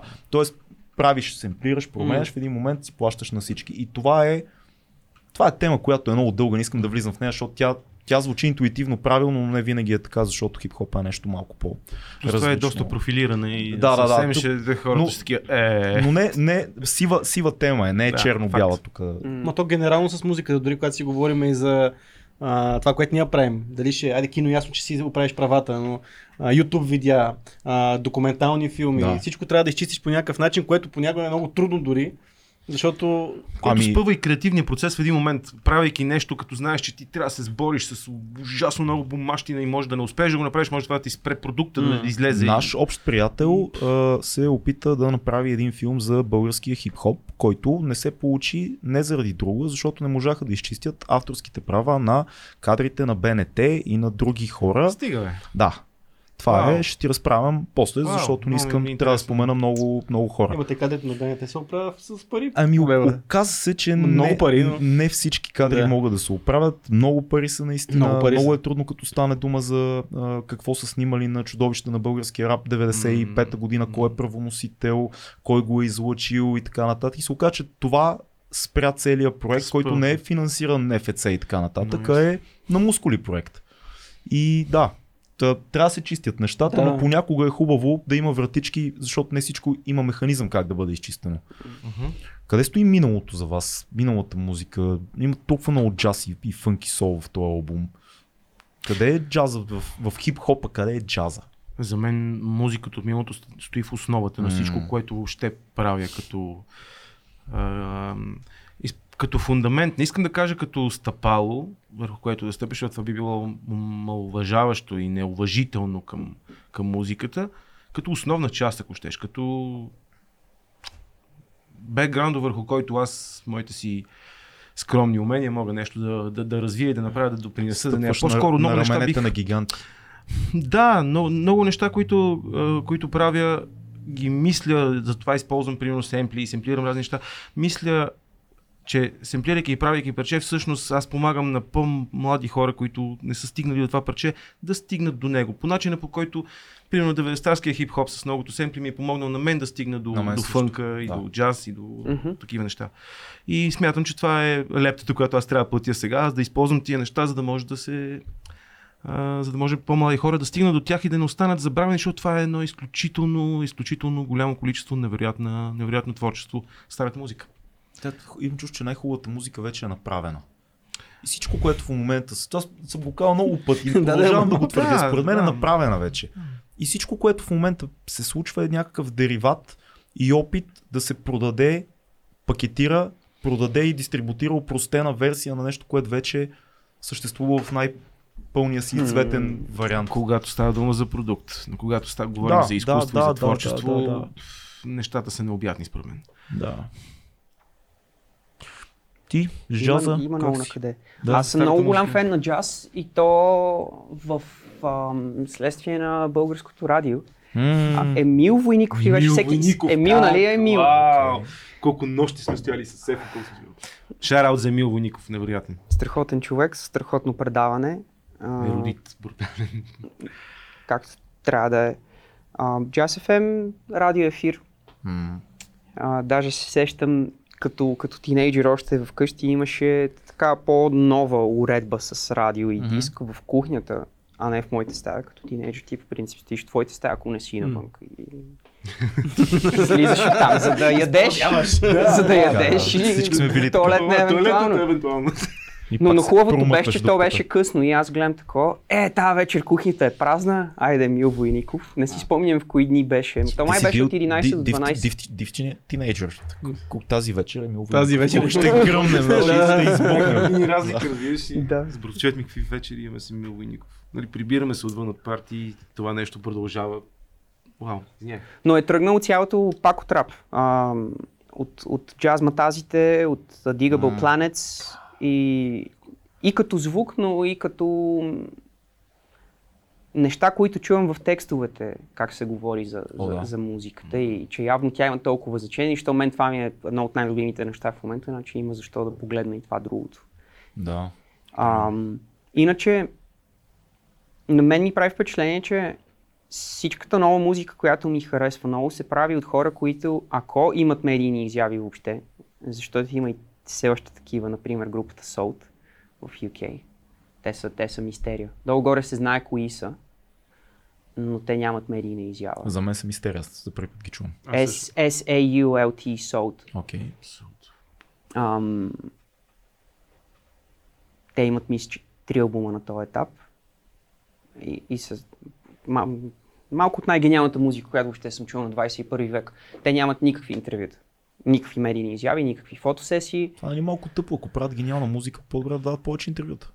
Да се Те си знаят. Да Да, до ма, те си знаят. Да, да. Те си знаят, да, аз, аз пак се отплеснах. От тези, които все пак имат медийни изяви, ми прави впечатление, че няма абсолютно никаква разлика от гледна точка на, на вдъхновение от миналото с 90-тарските легенди на рапа или пък с другите банди, които харесвам от 90-те, от Prodigy Chemical Brothers до някои от рокаджиите, макар и не много, или музиката след 2000-та година. Няма абсолютно нито един човек, който да не Точно започне да ти цитира неща от 40-те на там. Дали ще е басиста на Хаята с Койоти, дали интервю на Bad Bad Not Good ще обяснят какво тя ги вдъхновява, освен Тайлър да Creator. М. А, хората, които започнат да се занимават сериозно с нещо, няма как да не оценят гения на всичко през десетилетията и да, да не се информират от там. Просто без изключение. Дори един Kanye West преди да започне да говори за себе си, като Исус. Христос, а, в стари интервюта и медийни изяви е говорил Kanye и за класиците на рапа, и глава. за старата музика. И... Той е изключителна глава. Самия ти много добре знаеш, за да си добър битмейкър и то от стария му период, в който всичко беше семплиране, ти трябва да си, нали, Трябва да имаш афинитет поне към тия неща, ако не си най... той разказва за постера на Шака Кан на вратата там на, Кан, на, да. на, стената му, колко го е вдъхновил. И също с парчето, с което гръмна най-много Wire в началото, беше с семпла на Шака Кан, което е гледал като тинейджър, което пак е някакъв много сериозен мост между поколенията. Абсолютно. Много е интересно тая работа с тая връзка. Аз много се надявам да има повече партита, в които имаше един къс момент в българската сцена и, и световно може би се е правило. Аз не съм бил там физически поне, в който се пуска парче и след това се пуска семпъла, оригиналния семпъл и някакси ти се информираш. Скил правеше такива, DJ Скил, големия DJ Скил правеше такива партии. Скило го правеше, Акаша го правеше това нещо, ти си го правил и си пускал оригинали заедно с тракове. Да, да, просто защото препратките са готини. Ма, Много е, много е готино и много информативно и за много хора това е нещо, което е ново. До ден днешен ми е супер готино, като Да. А, е, от тук ли е това нещо? Да. И, и заиграваш семпла по друг начин. Да, да, в да. реално време. Това ами това е не трудно неща. да се направи. А, въпросът е да се сещаме, пускайки музика да го правим и хората да... И хората са важни, как биха реагирали на това нещо. Но мен ми прави впечатление, че правило ми е впечатление, когато съм го правил това нещо, че а, хората да реагират много добре на оригиналните парчета. О, да. И въпреки ам, по-обработения звук, ам, по-модерната, ако може, може, може така да се каже, стилистика, всъщност оригиналните парчета по много такъв аналогово топъл начин заиграват и разтанцуват хората. Аз им чух, че има завръщане в момента много голямо, особено към 60-те, 70-те О, да. години. Толкова Скил, скила прави толкова тогава. нишови партита. Сега не знам дали продължава да ги прави, но той имаше един цял период, в който пускаше само, само неща от 60-те, 70-те, 80-те, никакъв рап. Да, да, да. Стрикно И той- Back in the Days Балкан тон Именно, ма не, той стигна до там. Да, от- да, да. Имаше един албум, той пусна онлайн, мисля, че не, не е носител, не е издаван. В семплите му е майката. Семплите му е Как го майка. беше нарекал. Скил И огромен. всъщност той е супер фен и прави битове и битовете са му основното нещо, но в един момент обърна към семплите. В това, в това желание да намери оригинали и в един момент почна да пуска само оригиналите. Първоисточника. Заедно и така. Аз мисля, че комбинацията от двете неща е прекрасна. Да. А, а добре, вие поне говорихме си за пазара в Европа и частност България, че... Нали, Кой пазар? За кой пазар? не, не, за, за музикалното това как Сергия, се... дайте да го Е, пазар. Пазар. Сергия Всичко е пазар. Да. А, и че не се клопа много такъв тип а, музика и, и такива сетове диджейски. Вие какво очаквате да случи на, на промото на 15-ти? Какъв тип- контингент очаквате там да дойде? Хиляди луди фенки. Хиляди луди. Ще си скъсат тениските сутиени. В смисъл как, нали, все пак, ето той казва, че нали, това не е нещо, което е много масово популярно, се пък също намести. времено правите, нали, ще напълните, съм сигурен, а, Ще напълним попа. Интересно, Да, интересно, е, че всякакви фенове ще минат и, и, и, и майки с деца, и възрастни хора, защото промото ни е в... А, извинявай, ако искаш ти Давай, давай. Да. Промото ни е в бар без край, който е едно малко изключително приятно барче, точно до кино Одеон на Попа. И а, реално сме решили да направим а, до 10.30 промото си отпред на открито на тротуара, пред Вау. бар без край, с 4 грамофона и колониите от бара. Тоест хора, които минат, ще чуят, хора, които седят на попа и си чакат срещата с приятел или приятелка. къде друга да се чакаш свет да попа. Естествено, в смисъл. Да. Нали не се е променило това нещо. Аз не излизам много в последно време. не знам. Мисля, че попа си е място. аз, и аз вече нямам Той не излиза. Еми, докато го, го направим този албум, братле, забравих София. София. не съм забравил София и албумът ми помага много. Шегувам се, естествено. Въпросът е, че ам, да, промото ни ще бъде на открито М. и а, надяваме се да е хубаво времето, защото все пак 15 септември може да се окаже, че няма шанс да е на открито, М. нали, да сме с дъждо брани. Но реално в последствие, след като свършим нашия сет, който е около час някъде, а, ще влезем вътре вече в бара, ще преместим за 15-20 минути техника, половин час примерно, и ще продължим вътре, като може още веднъж да направим нещата вътре. Ще заведете беги хип-хопа на училище Но на 15 колко милиона хора ще дойдат? Пс, Смешка. Колко милиона? Кой знае, какво мислиш? Нямам никаква представа. Аз мисля, че няма никакво значение. Да. Мисля, Дали че, са два или мисля, че четири това милиона? събитие... Два милиона. Кой, къде, то- кой ги брои? То е знаково. В смисъл за мен това, което те правят, то е нишово М. и знаково за България и дига нивото на едни хора, които са глави и се интересуват от диджейнг, от а, хип-хоп, интересуват се от продуциране, интересуват се от стари звуци, пречупени през твърди барабани на така стоящия срещу мен инженер Митрев. а, това, това е нещо, което всички, според мен всички Да. ще разберат. Затова дано разберат и от този подкаст още малко Да. хора, които евентуално са малко по-страни, но то не е Да, бе, събитие, колко което- минаваш на попа? той е като да отидеш да гледаш такава партия, партия шах на някакви Да. да. гросмайстори и като видиш някой, който обича шах и ти, и ти къде бе, ти, му отивам на партията, Викам, коя партия, не знам нищо. Отивам на театъра. Там сме, там сме се събрали всички, които следим кой ход кой ще направи. То е нещо красиво и готино и, и, и много се радвам, че а, това също мисля, че си го говорихме с теб, като пътувахме, че този проект има много голям шанс благодарение на а, титлите, които имаш, благодарение на вниманието, което си привлякал към себе си на международната сцена, да бъде чут и извън България. Не говоря само за това. Сърдечно. Това е сигурно, но говоря за Starlight като албум, който ви пожелавам да, така, да срещне международни издатели и да може това, което вие правите, защото то е много красиво и елегантно и музикантско, да се оцени. Вън. Тук, тук всички, аз, Благодаря. по, ние познаваме почти всички, Сърдечно които ще го оценят. Почти поименно се познаваме, както се казва. И сега има и някакви нови, ново поколение малки хипстърчета, които също ще го оценят цялото нещо. Но навънка е, е много по-сериозно, защото ти си вече признат световно а, а, диджей и търнтейбалист. А, ние признахме Васо за световно, световен, Богатство. световен Световно битмейкър. Още през 2003 го признахме за, за световен битмейкър. Сега е хубаво и света да признае това, което ние от малки знаем, че той прави. И така звученето на неговите битове не е нещо, което се среща никъде по света. Това го казвам, все едно те няма. Стига, е така. е, стига. А добре, как, Да. как, се прави музика от дистанция? Това ми е много интересно, защото ти каза, че не, ти не живееш през по-голяма част от времето в България. А, Васето си е тук в България, а, за добро или за лошо. Да, не, аз съм си тук. Аз... да. Ма въпросът е как си роден, успявате да... си Все пак, това не е малко работа, която сте свършили. Лукалка. А, това е пътешественика тук. Нас. Да. Неща. Във връзка обаче с събитието ще, ще сме... да, трябва да си. А, това е е- за, за промото казахме, но ще имаме още едно място, на което ще ни чуе доста широка публика извън главите. А, ще сме на рекита на София на 2 септември на Лъвов мост. Окей, окей, супер. Става където, това където, ами, втора или Мисля, трета? че е втора. Втора, А може втора и трета да е. Да, така че ще си има хора, които... Еми да. Там не мога да прогнозирам бройка, но мисля, че ще има доста хора. И мисля, че повечето от тях няма да знаят въобще кои сме ние и защо сме там. Факт.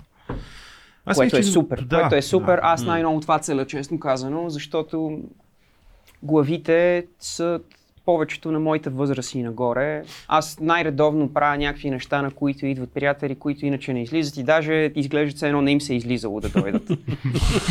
да ме чуят. А, така че за, за това Всички- това е всички имаме авторска музика. такива това- дошъл е да те, да те гледа, аз също от такива приятели да гледат някой лайф и са такива. Колко лева ще дойде? Да, ще дойде. Аре, има нещо да пренесем тук. Помогне нещо.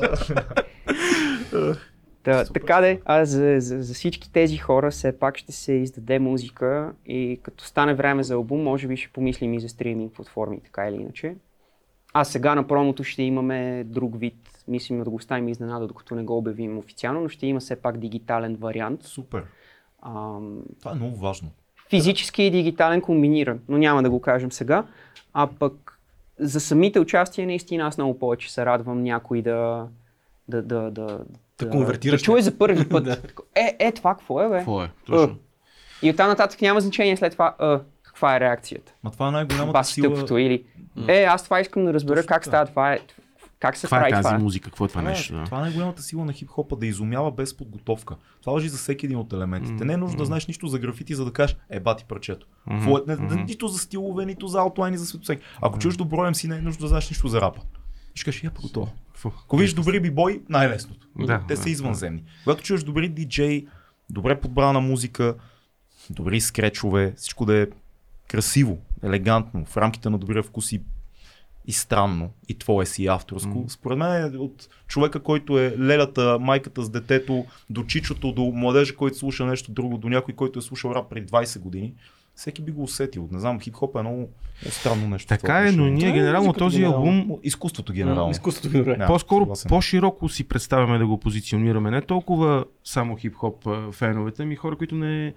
Даже и хора, които не слушат хип-хоп, но, Мгм. м, но примерно харесват ритмична танцовална музика, Супер. харесват а, интересна комбинация от звуци, от инструменти, колажи от, от, от звуци, хора, които харесват трип-хоп, примерно, хора, които Найс. обичат да слушат а, инструментална музика, да, като фон, ако щеш, на разговор или нещо от сорта, а, музика, която се пуска в барове, а, когато няма конкретно диджей, който да, да пуска, ми фонова музика. Това нещо спокойно би могло да задоволи такива хора. И е много интересно каква ще е реакцията на хора, които слушат друга, генерално слушат по-различна музика от, от хип-хопа, който ние На мен би ми била интересна реакцията на хора, които слушат много фънки джаз, ама чисто фънки джаз. Ой, Защото, мен ми е интересно. защото тук, тук е много тънък момента. Може да има леко дисонантно. Да, да, да. има някои нарочно е. дисонантни неща, въпреки че интересуваме се от а, хармонията и музикалната теория. Така в някакви а,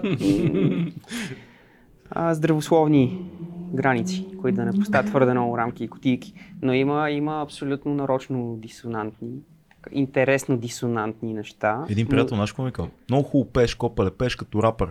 Фалшиво, фалшиво, но с сърце. От тук и да нали? Обаче искрен съм, разбираш, искрено. Такова. Пееш То като рапър. Да, Ама те веро някои рапъри какво се прави с пеене. Както и да е. да, важното е сърце да има. Но а обратно Добре, към, ливо. към въпроса за... въпроса за дистанционното точно. работене по музиката. И да бях забрал. Още с това. Еми, това той помни, аз вече, аз вече знам да Супер методичен да. тип Да. имаме тук. като, като записване, в нашия процес, според мен, не е било трудно. Обаче, като, като файлове, може би, като изговаряне, кое какво трябва да бъде, естествено се забавя, като всяка комуникация онлайн, вместо на живо и лично. Ам, Знаеш, От- защото си представям музиканти, които се събират и си джемнат нещо. Не? То е горе долу същото. Да, не през Zoom, по принцип. Обаче си го представя сега в случай в Zoom наистина да се случи това. Да, цяло това си го мислихме. Да, Точно това беше, защото че- предполагам, че там се раждат някакви много... Ако...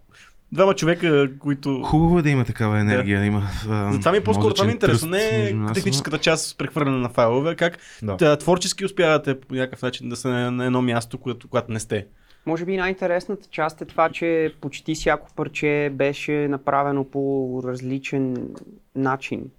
Ам, Chop, първото, което всъщност се роди преди Starlight, както и преди тази плоча, е най-традиционното, защото там имаше един бит и този бит беше такъв бит, който аз подбрах, който според мен позволява да, да влезе едно MC върху него. И аз влязах като... Не бе, бита е страхотен. бита е страхотен. Въпросът е, че а, аз си представих MC и направих припев и две 16 А той не беше аранжиран така, но се аранжира така много лесно и много добре. И, и това бяха просто кътове върху бит. Точка. Тоест ти приемаш е, е, грамофона си като музикален инструмент от една страна, от друга страна, примерно като MC. Все едно си MC-то и това ти е гласа и ти правиш 16, правиш 16 такта комплет. В, в, в, в този трак особено. примерно. В този трак особено, да. Докато Earjazm беше точно обратното. Earjazm беше изпълнение, което съм правил с а, друга ритъм секция, като ам, изпълнение за състезания. Въпреки, че то не е school, ако има такава дума въобще. А, всъщност, то беше едноминутното изпълнение, с което минах елиминациите на състезанието преди финалите. А, аз имах ам, интерпретирания саксофон с кречове а, и с бутони, защото е, той е отплочен на дигитален файл направен. Ам, оттам нататък аз имах концепция, че този саксофон много си отива с някакви неща, които бяха в това едноминутно изпълнение, но имах съвсем ясна идея как това с едни малко по-други барабани, с по-авторски елемент в продукцията, може да стане в един наистина концептуален трак. И за това парче, както и за някои от другите, не всички разбира се, но някои от другите, аз имах един суров материал от около минута и цялата идея какво да бъде, който му подавах и там той виждаше моята идея М. и вкарваше своята Той ги вижда, върху- вижда ги идеите доста. върху трака. Разкажи от твоята страна как Чува е било. ги по-скоро. Защото, примерно, Аз се вдъхновявам много. Earjazm и още две-три трака бяха такива, в които аз ти казвам, виж е това, ама не те да ти пращах само някакви 10 секунди, абе, е тук нещо. Де ти казаха, абе, виж е това и си представяме такъв и такъв трак. Да, да. и ти а, работиш и изведнъж ми връщаш, е, то, то е почти готово бе, брат, какво направи? Аз се вдъхновявам, много се закачам по, по неща. Смисъл, да речем, той ми изпраща една минутка нещо, което реално той е композирал. Примерно, взел си един саксофон или един тромпет, е- един тон от този тромпет от някоя песен, пуснал си някакъв бит и, и, и така раздвижва тромпета, че свири друга свири мелодия. На, свири на тромпет. Именно, да, именно. С скреч. Да, да, смисъл, може би Майлз подухва в този тромпет, обаче а, н- нотите и мелодията, която Дъха е на Майлз. Нямаме Майлс, не ни съдете. Той много не ни съдете. А. Та, и съответно аз се закачам по тази мелодия, която ми е изпратил примерно или по някаква хармония, или по някаква част и почвам да, да я развивам. М. И стигам до някъде, добавям неща, свиря неща, правя битове, правя, свиря китари, басове, каквото ми хрумне.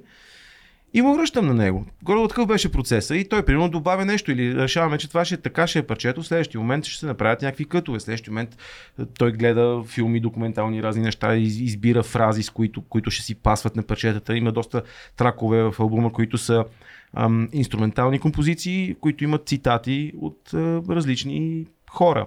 Гледах един изключително безумен филм една година преди Майлз да почине. А, Динго се казва. Гледал ли си го? Не. Зловещ филм, просто уникално странен филм. уникално странен филм. Това е последния период на Майлз. Разказва се за един австралийски тромпетист, който, филм е много красив, но е много шанта филм, който като момченце е кацнал един самолет с някакъв джаз музикант, който го играе Майлз. Майлз 91. Да играеш Майлз. Не, не, Майлз А, играе, играе. А, джаз музиканта. Да. И този малкия, малкия е видял за малко как свири джаз музиканта, който е Майлз и целият му живот се е посветил на мечтата. Той седи в пустинята и свири на, какво нещо. на тромпет. И накрая се среща с Майлз, отива в Париж, преживяват някакво време. За... Майлз играе себе си, Себе си, практически да. с друго име.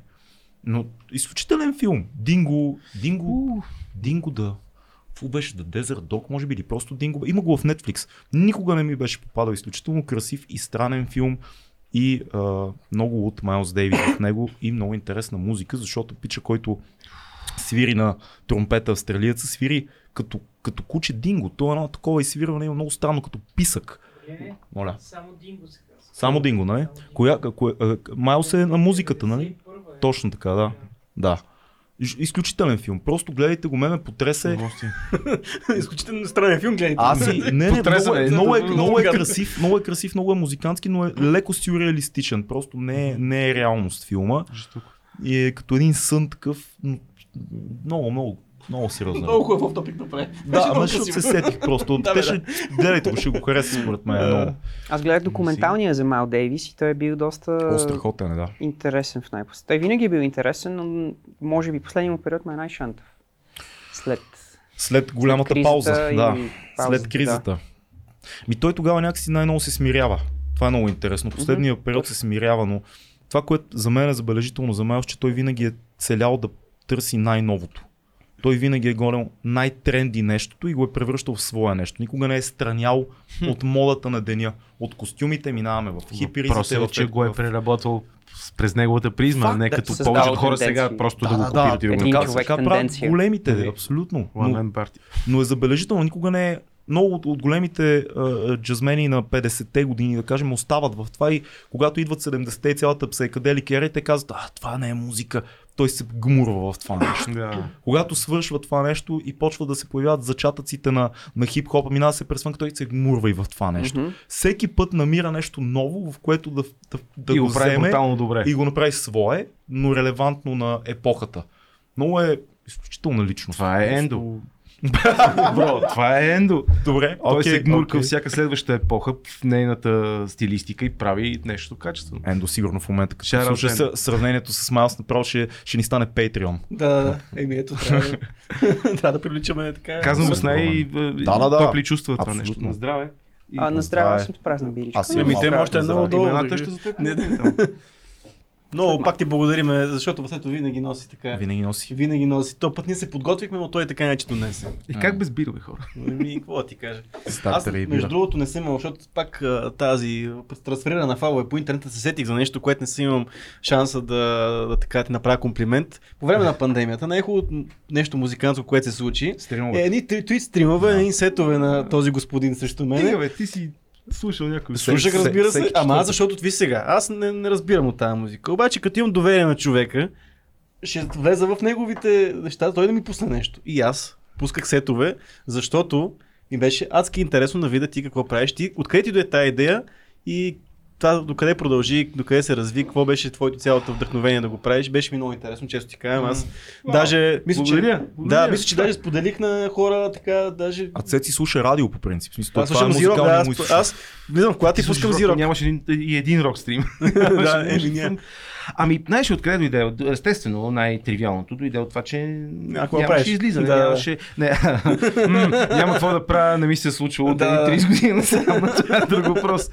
Ам, Имам предвид, че не, да правиш не, пред, а, Да, ние спряха участите да, заради живи хора. пандемията. живи хора. Да. И а, исках да споделям по някакъв начин, понеже това беше много активен период в търсенето и копането на музика генерално. Плюс това, пак по подобен начин, както казах с тия и пита, исках да, да има нещо в пространството от това, което правя, защото знам, че като правим партията, тогава правихме много партия с Ефо и с Дамбата такт, преди, смисъл преди този период, а, пускахме музика, пускахме любимите си тракове пред хора. И а, тогава ам, беше много яко, защото споделяхме с хората. М. И в един момент, като затвориха всичко, или при- като станаха, оплашиха се много хората, всички не, не, не, не изключвам себе си от Мгм. това число, беше неясно какво е, не че сега кой знае колко ясно. А, но мисълта ми е, че ам, видях това като възможност, така или иначе, хоум офиси, повече време, за да вземеш to листа и да вземеш още пет неща да, Да. правиш. И си казахме, може би сега е момента да разуча как се случват нещата с стриминга, с, а, понеже много големи диджеи по света правят постоянно и продължават и сега, и преди пандемията са правили и такива неща, стримват сетове.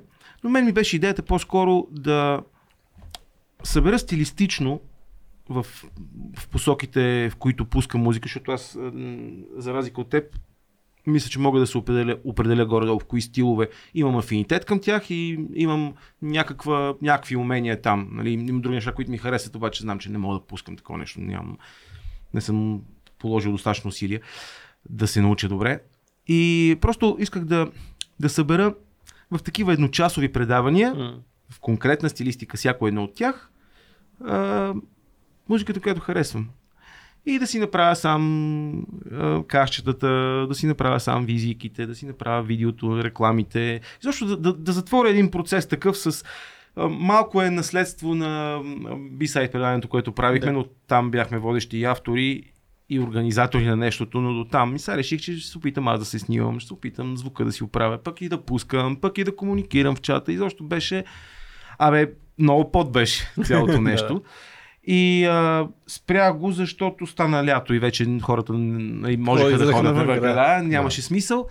И в последствие мислех да го продължа, но не го продължих, защото сметнах, че са достатъчно толкова. Половин година го правих всяка седмица това нещо. 26-7 предавания бяха. Аз показах какво харесвам и какво Да. начина по който пускам и реално винаги знам как, винаги може да се продължи това нещо. Но мисля, че показах горе-долу какво, какво харесвам като музика. Това беше идеята. Супер, да когато могат да те видят на живо в момента, според мен е, няма нужда да го има редовно това Факт. нещо. Ти пак може, когато ти е кев да се пускаш. Просто беше, Да. беше момент да го има наистина това. Да, Да, да, факт. абсолютно. И аз исках да бъде регулярно, като съм казал, че ще бъде всеки четвъртък Да. толкова часа, така да бъде, да бъде с толкова правени рекламки, с такава визия. А, плюс това, примерно там имаше drum and bass сетове, имаше м- бибойска музика сетове, неща, които а, примерно някой, който дойде на, просто на парти някъде, където пускам, може да закачи нещо такова, може и въобще да не разбере. Мгм. Хората не знаят, че аз пускам и drum bass, че харесвам drum bass, че Факт. продуцирам drum bass, че дамбата, примерно, мой човек, с, с който правим такт заедно с Ефо, той, той прави drum bass от двуцифрено число години, М. продукции и така. А, та, та беше такъв експеримент. Да, много се радвам, че си, че си да, гледал. разбира се.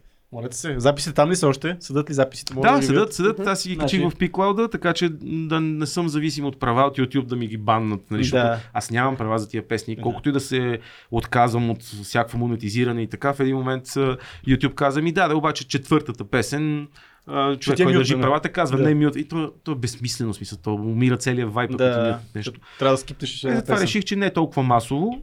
Трябва да се порови човек да погледне в описанието и да цъкне линка, който не знам колко хора го правят. И може да, даже може да си ги изтегли, ако иска качествени са като звук, може да си ги слуша и така. Но то не беше това идеята. Беше просто да. И да се, ако ще да се сподели и една енергия с, с, Да, с хората. а и даване малко на хората в заведение. момента, който нямат това потребление на... Да, в интерес на истината имаше хора, които писаха и бяха много такива. Ми да, то това бяха и, дори концертите, онлайн концертите, тези неща бяха важни според мен в този, Бяха, в момент. бяха, Аз се връщам много назад на просто, защото не съм имал, не съм имал шанс Да, да, да. му го кажа лично и затова използвам това предаване.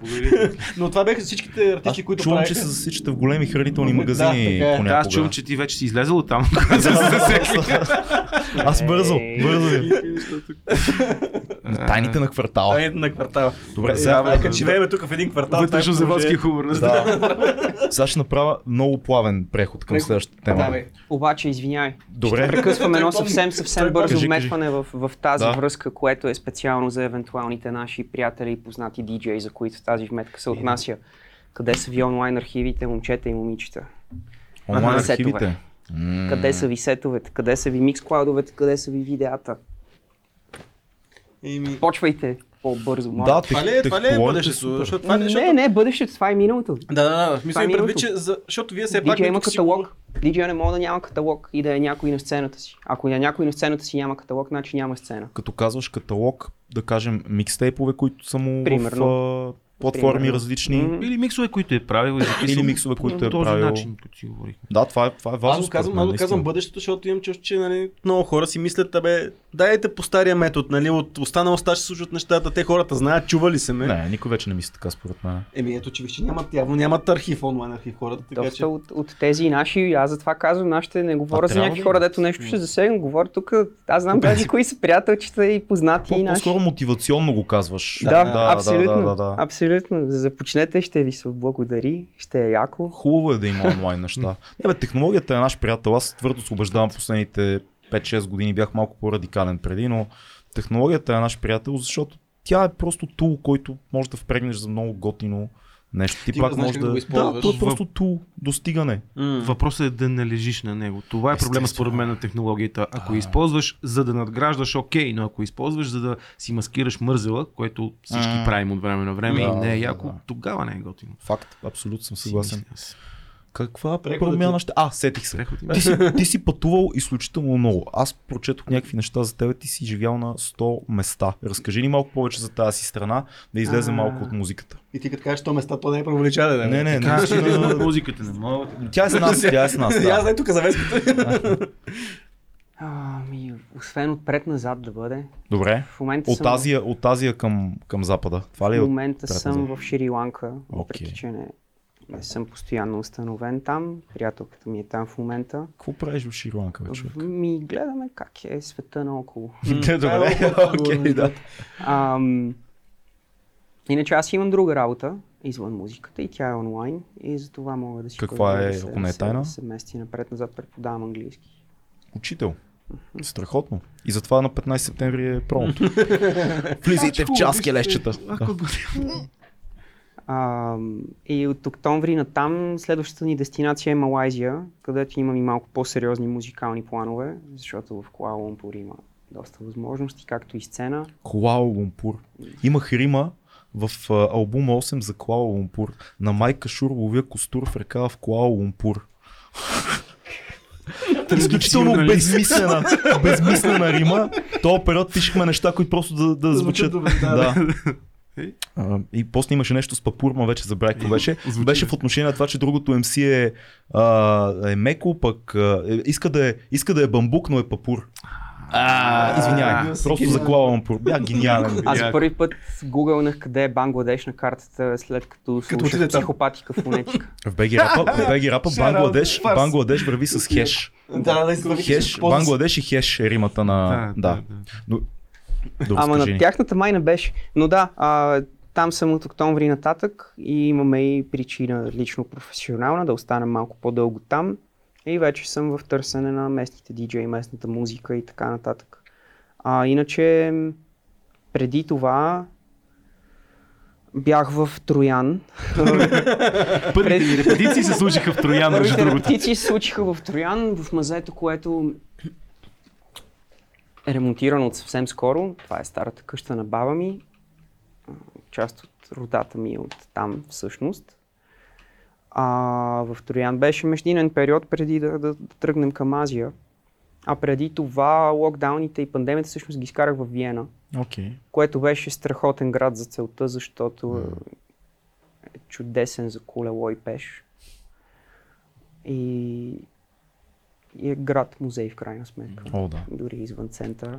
И някакси ти предлага достатъчно, Град култура. Приятна- Някакси приятна- Осезаема около М. теб навсякъде, във всяко нещо. достатъчно приятна среда, за да се разведряваш и да се разтоварваш от това, че много неща просто не се случват. И това много ми помогна, между другото. Освен, че имахме много късмет и с апартамента, който наехме, и с съседите за шума, разбира се, което е основен проблем, защото аз нямах отделно студио. Ам, и с това колко уютно се почувствахме там, и с квартала, но и самия град до някъде ми помогна да пиля тези жестоки часове, защото аз печелих титлите онлайн в пандемията. Да пилиш жестоки часове, отварям скоба, означава да скречираш и да тренираш, да репетираш за диджейски батали. За да станеш Тънка световен шампион. Така, леко тънко. Да. Да. Да. Даже така само иронично понякога си го представям като фитнес програма. То, то си е вид. Толкова Музикална часа, фитнес това и това. Но... То с Но- хронометър ми казваш, че правиш някои неща. Смисъл, А, да, да, ам, пусках хронометър, защото в ам, различни моменти не си давах сметка колко съм изморен в дадения ден и в дадената част на деня. А по програма имах 3 часа и половина на ден. И в един момент, това беше още по-преди това, си дадох сметка, че понякога като си изморен не, не губиш представа колко се разсейваш. Дори това разсейване да не е телефон, защото си казал не е телефона от татъка, интернета на лаптопа е спрян, хващаш и почваш да си разглеждаш плочите. Или хващаш и блееш в стената или гледаш книга. Та така дете 3 часа и половина а, репетиране на ден, някога се случваха в рамките на реални 4,5, някога в реални 7. Но просто трябваше да са всеки дневни, задължително. А, и затова си ги засичах с хронометър и си изградих навика, ако отида за кафе, или ако усета, че блея, спра хронометъра. Wow. Докато там не изпиш 3 часа и половина. Отразява ли се средата, в която си? Защото ти си някакъв тип съвременен такъв номад. Номад. Да. Това е най- най-точното, може би, за, за хора като теб и други наши приятели също. Но отразява ли се средата, в която си, държавата, в която си, на начина по който музицираш? Директно не, защото много често не съм се интересувал от, да речем, традиционната музика на страната, в която съм. Mm. Или а, сцената, ако нали, в модерния смисъл сцена, ако тя е предимно от жанрове, които не ме интересуват толкова много, винаги съм смятал, че това ме информира индиректно. Да. А, има много непроследими неща в психиката ни. Абсолютно. Освен тези, които мога да си обясня и да разкажа, както сега ти казвам, че Виена като град ми е помогнал да, да съм спокоен и да, да съм окей okay през локдаун и ам, да, да работя друго онлайн, но и да правя това толкова часове на ден. Има страшно много неща, които си такът паралелно и, и според мен са влязли и в този албум, а, които не са азиатски мотиви или нещо с виенската хип-хоп сцена и така нататък. Но има и още вече много, много по-конкретни неща. В Виена срещнах диджей, който ме е научил повече от почти всеки друг човек, що се отнася до диджейнки. Това е човек, който е в другите две парчета в тази плоча, диджей Крис Фейдър. Okay. DJ Крис Фейдър е един от тези агенти, които са малко под радара, които са изключително професионални скречери, но и много добри продуценти.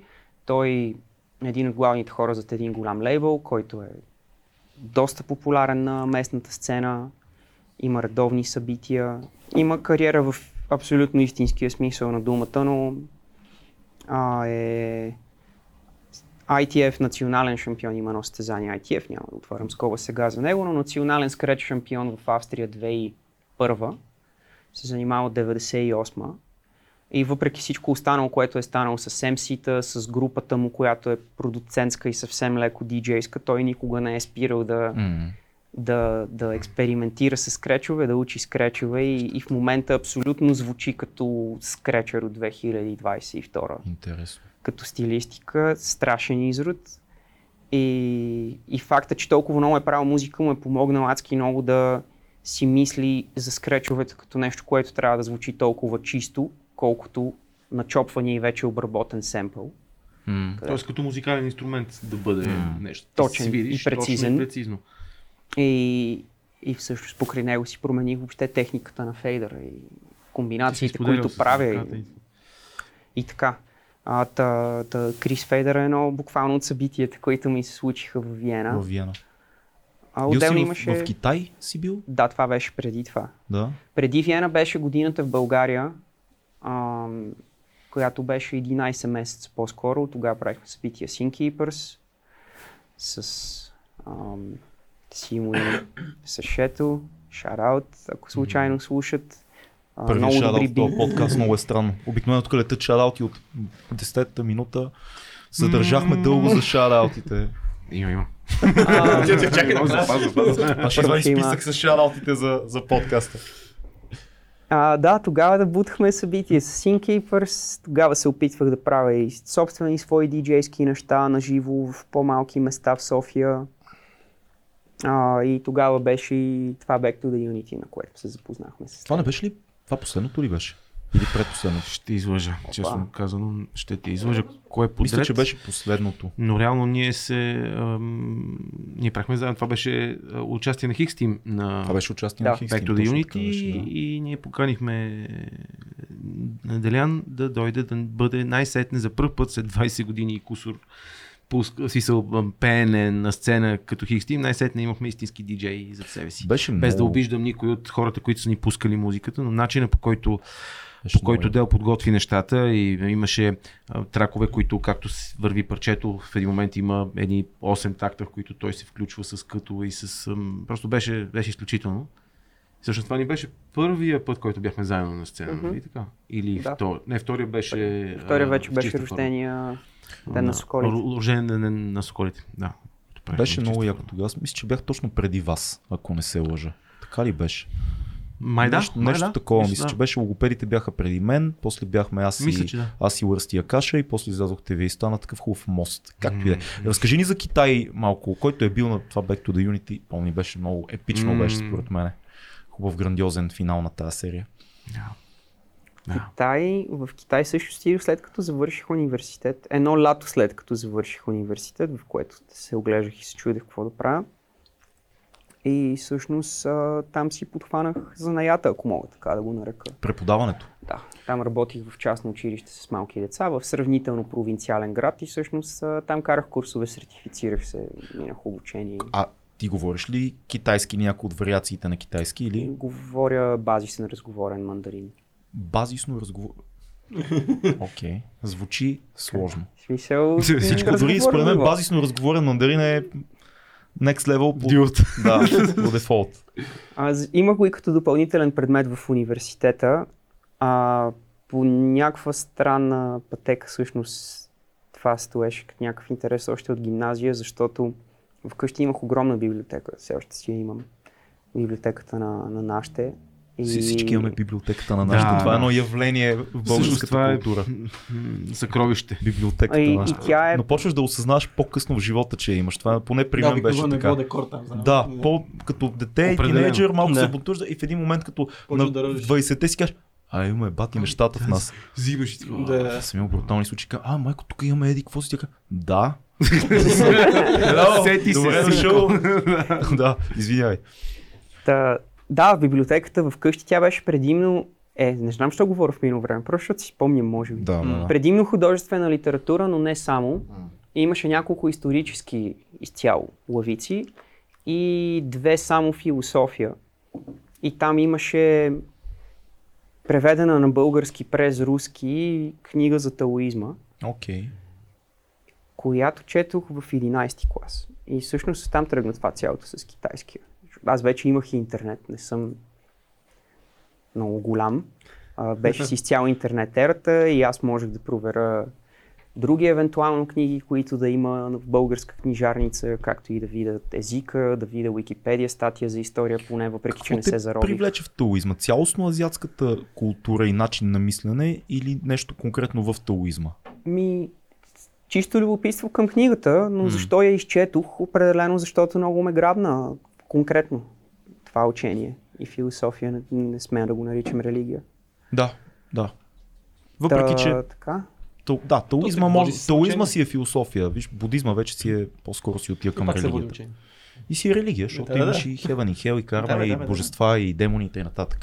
Будисхатви разните и будисхатви. Та, така, от, от тази една книжка тръгна това с китайския а, и връщам се вече и към първото пътуване такова постоянно. Учих в Единбург и там системата е такава, че имаш малко предмети с по-голям обем и в първите две години не повече от половината от занятията са ти в специалността, останалите са съвсем свободно избираеми.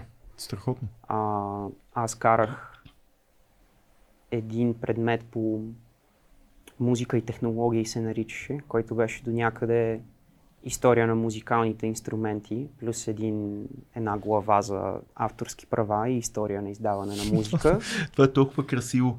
Диджей, който учи история на музикалните инструменти И и, авторски- авторски права, братле. Това е просто а прекрасно. това беше, да. това беше А, един Ти си един предмет. тотален бунтар. Но все пак знае как да нарушава правилата. Той е прочел правилата и после казва, Пак. А, и, и всъщност записах китайски като допълнителен предмет още тогава. И след това обаче го бях прекъснал, защото последната година трябваше да се пише диплома. и нямаше въобще такива избираеми предмети, имаше само задължителни предмети, само специалността. И като отидох в Китай бях доста забравил, но имах някаква основа и всъщност го подхванах от а, къде от училище, къде от китайски гаджета, къде от приятели. Как ти въздейства Китай? Китайските Теските гаджета ще Мислех, че това ще ме пита. Толкова съм ми- Да, сухар. Аз много неща ми хрумват да, разкажа в тази връзка. Може би едно от най-потрясаващите е колко неща са сходни с тук сега, а колко неща са сходни с разказите на нашите за комунизма. Социалистически. Разкажи ни нещо, питам те, защото ние имаме един много голям приятел от Сънсон, който ни гостува два пъти в подкаста, който Поздравления, семейството му подкаст. жесток и, и двата, той, той е уникален човек, просто да гледате епизодите с Сънсон, ако не сте и двата. пак. Да, много, много ще ги има негови, но а, неговата призма е много интересна, защото семейството му е от Китай, той идва като, като малък в България, но и редовно пътува и тя е по-скоро на китаец израснал в България, но познаваш много добре Китай и, и при теб има, Има българин, не пътува, защото не може да вече да пътува до вече, там, но, вече не може, да. но има Но родини се още. При теб е българин, който попада пък в Китай и то не е турист, а някой, който е потопил се в културата, учил е китайски. Затова ми е много интересно ти как си усетил обратната страна на медала. Ами, да, както ти казах, много различни неща ми хрумват, но имаше някакъв културен шок, естествено, в началото. Според мен е много важно да се знае някой, като разказва история за някъде, какво долу-горе е правил. Защото, като ти казвам колко неща са сходни с тук, китайските почти са абсолютни български почти, но за мен това беше много важно и китайските митници са абсолютни български митници. Също така. Но за мен това беше важно, защото аз отидох с идеята, че трябва да си купа чифт грамофони. Отвъд това, че ще пробвам местна храна, ще уча език, ще видя каква е работната култура на работното ми място и ще разглеждам много, ще пътувам. Трябваше да има чифт грамофони и това се забави 3 месеца, защото, да, защото институциите са абсолютно неадекватни, както са и тук. Ам, та, това е нали, така, първа асоциация до някъде, въпреки че е негативна, съответно извинявам се към хора от там или, Или хора от тук. с сантименти от там. От Е, централна те почта има една лева, където е много симпатичен. Да. Ам. Винаги има по една, която Съответно, друг, друга основна част от опита е, че аз тогава за първи път, нали, аз бях бил студент до преди няколко месеца, това беше не първата ми работа, но първата работа на пълен работен ден, която беше с 12-часовите смени понякога. И, и другия директен опит още от самото начало беше китайската работна култура, която е на границата на експлуататорска. Ам, не особено искрена в професионални взаимоотношения, доста иерархична и нали, продължавам с някакви негативни неща, за жалост. Но, но това имам предвид, че, че, че много хора пътуват по ангажименти, които не им отнемат целия ден. Особено колкото по-професионални са в някаква сфера, ако те имат по 2-3 часа работа на ден, спокойно могат да, да влязат много по-плавно в съответното място, но съответно и да правят много повече неща. Така. Моите спомени от първите месеци са прибирам се в 9 и в 10 спя след Да. работа. Съответно, първия ми опит е какво се случва на едно работно място в Китай. И, и друг един огромен аспект, естествено, е, че ти отиваш там на по-високо заплащане, защото си бял човек. А, ползваш с някакви преференции, защото си бял човек. Училището си продава продукта, защото си бял човек и ти си учителя. М. Ам, те искаха да извлекат от CV-то това, което са техните, не знам на български как е selling point, може би си има официален термин, нещата, които ще изглеждат продаваеми на евентуалните им клиенти, да. които не значат абсолютно нищо тук. Да. Например, резултата ми от IELTS, защото съм карал IELTS за да отида да уча в Великобритания.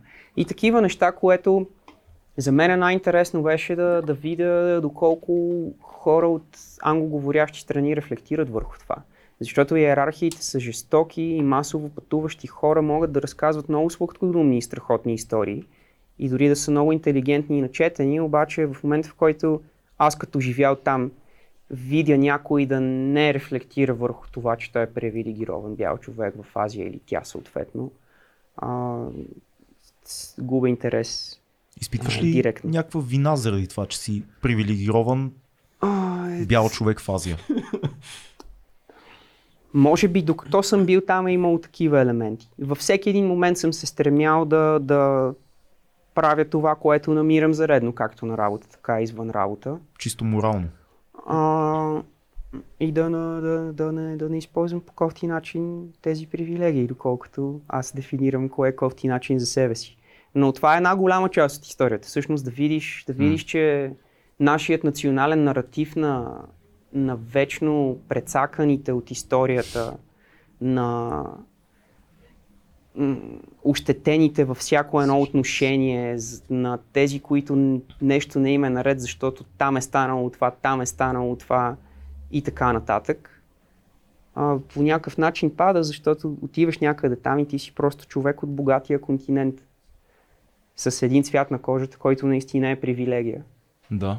И съответно, като се върна много ме потри с това, че особено в по-консервативни среди се говори за идеята за white supremacy като някакъв съвременен тренд, който няма абсолютно никаква реалност и релевантност зад него, защото Но малко Абсолютно контраинтуитивно това цялото нещо, защото където и да отидеш за друго място, ти си, нали, може да бъдеш Източно емигрант. европеец. Не, да като иммигрант, просто не си от тази държава, пък ти там се ползваш това, че не си от тяхната държава, се ползваш с някакъв тип бонус от това, че не си, което е странно. Особено- Никъде другаде в света най-вероятно го няма. Особено това. за българин. е прият всъщност Да. повече. Да. По-добре, отколкото местното население. Особено за нас като българи, които малко или много наратива ние, че където Ти отидем... все пак отива, идваш от Великобритания, нали, което там пък друг, по друго отношението към източно европейци. О, да, недоверието там Да. е доста сериозно така. към нас.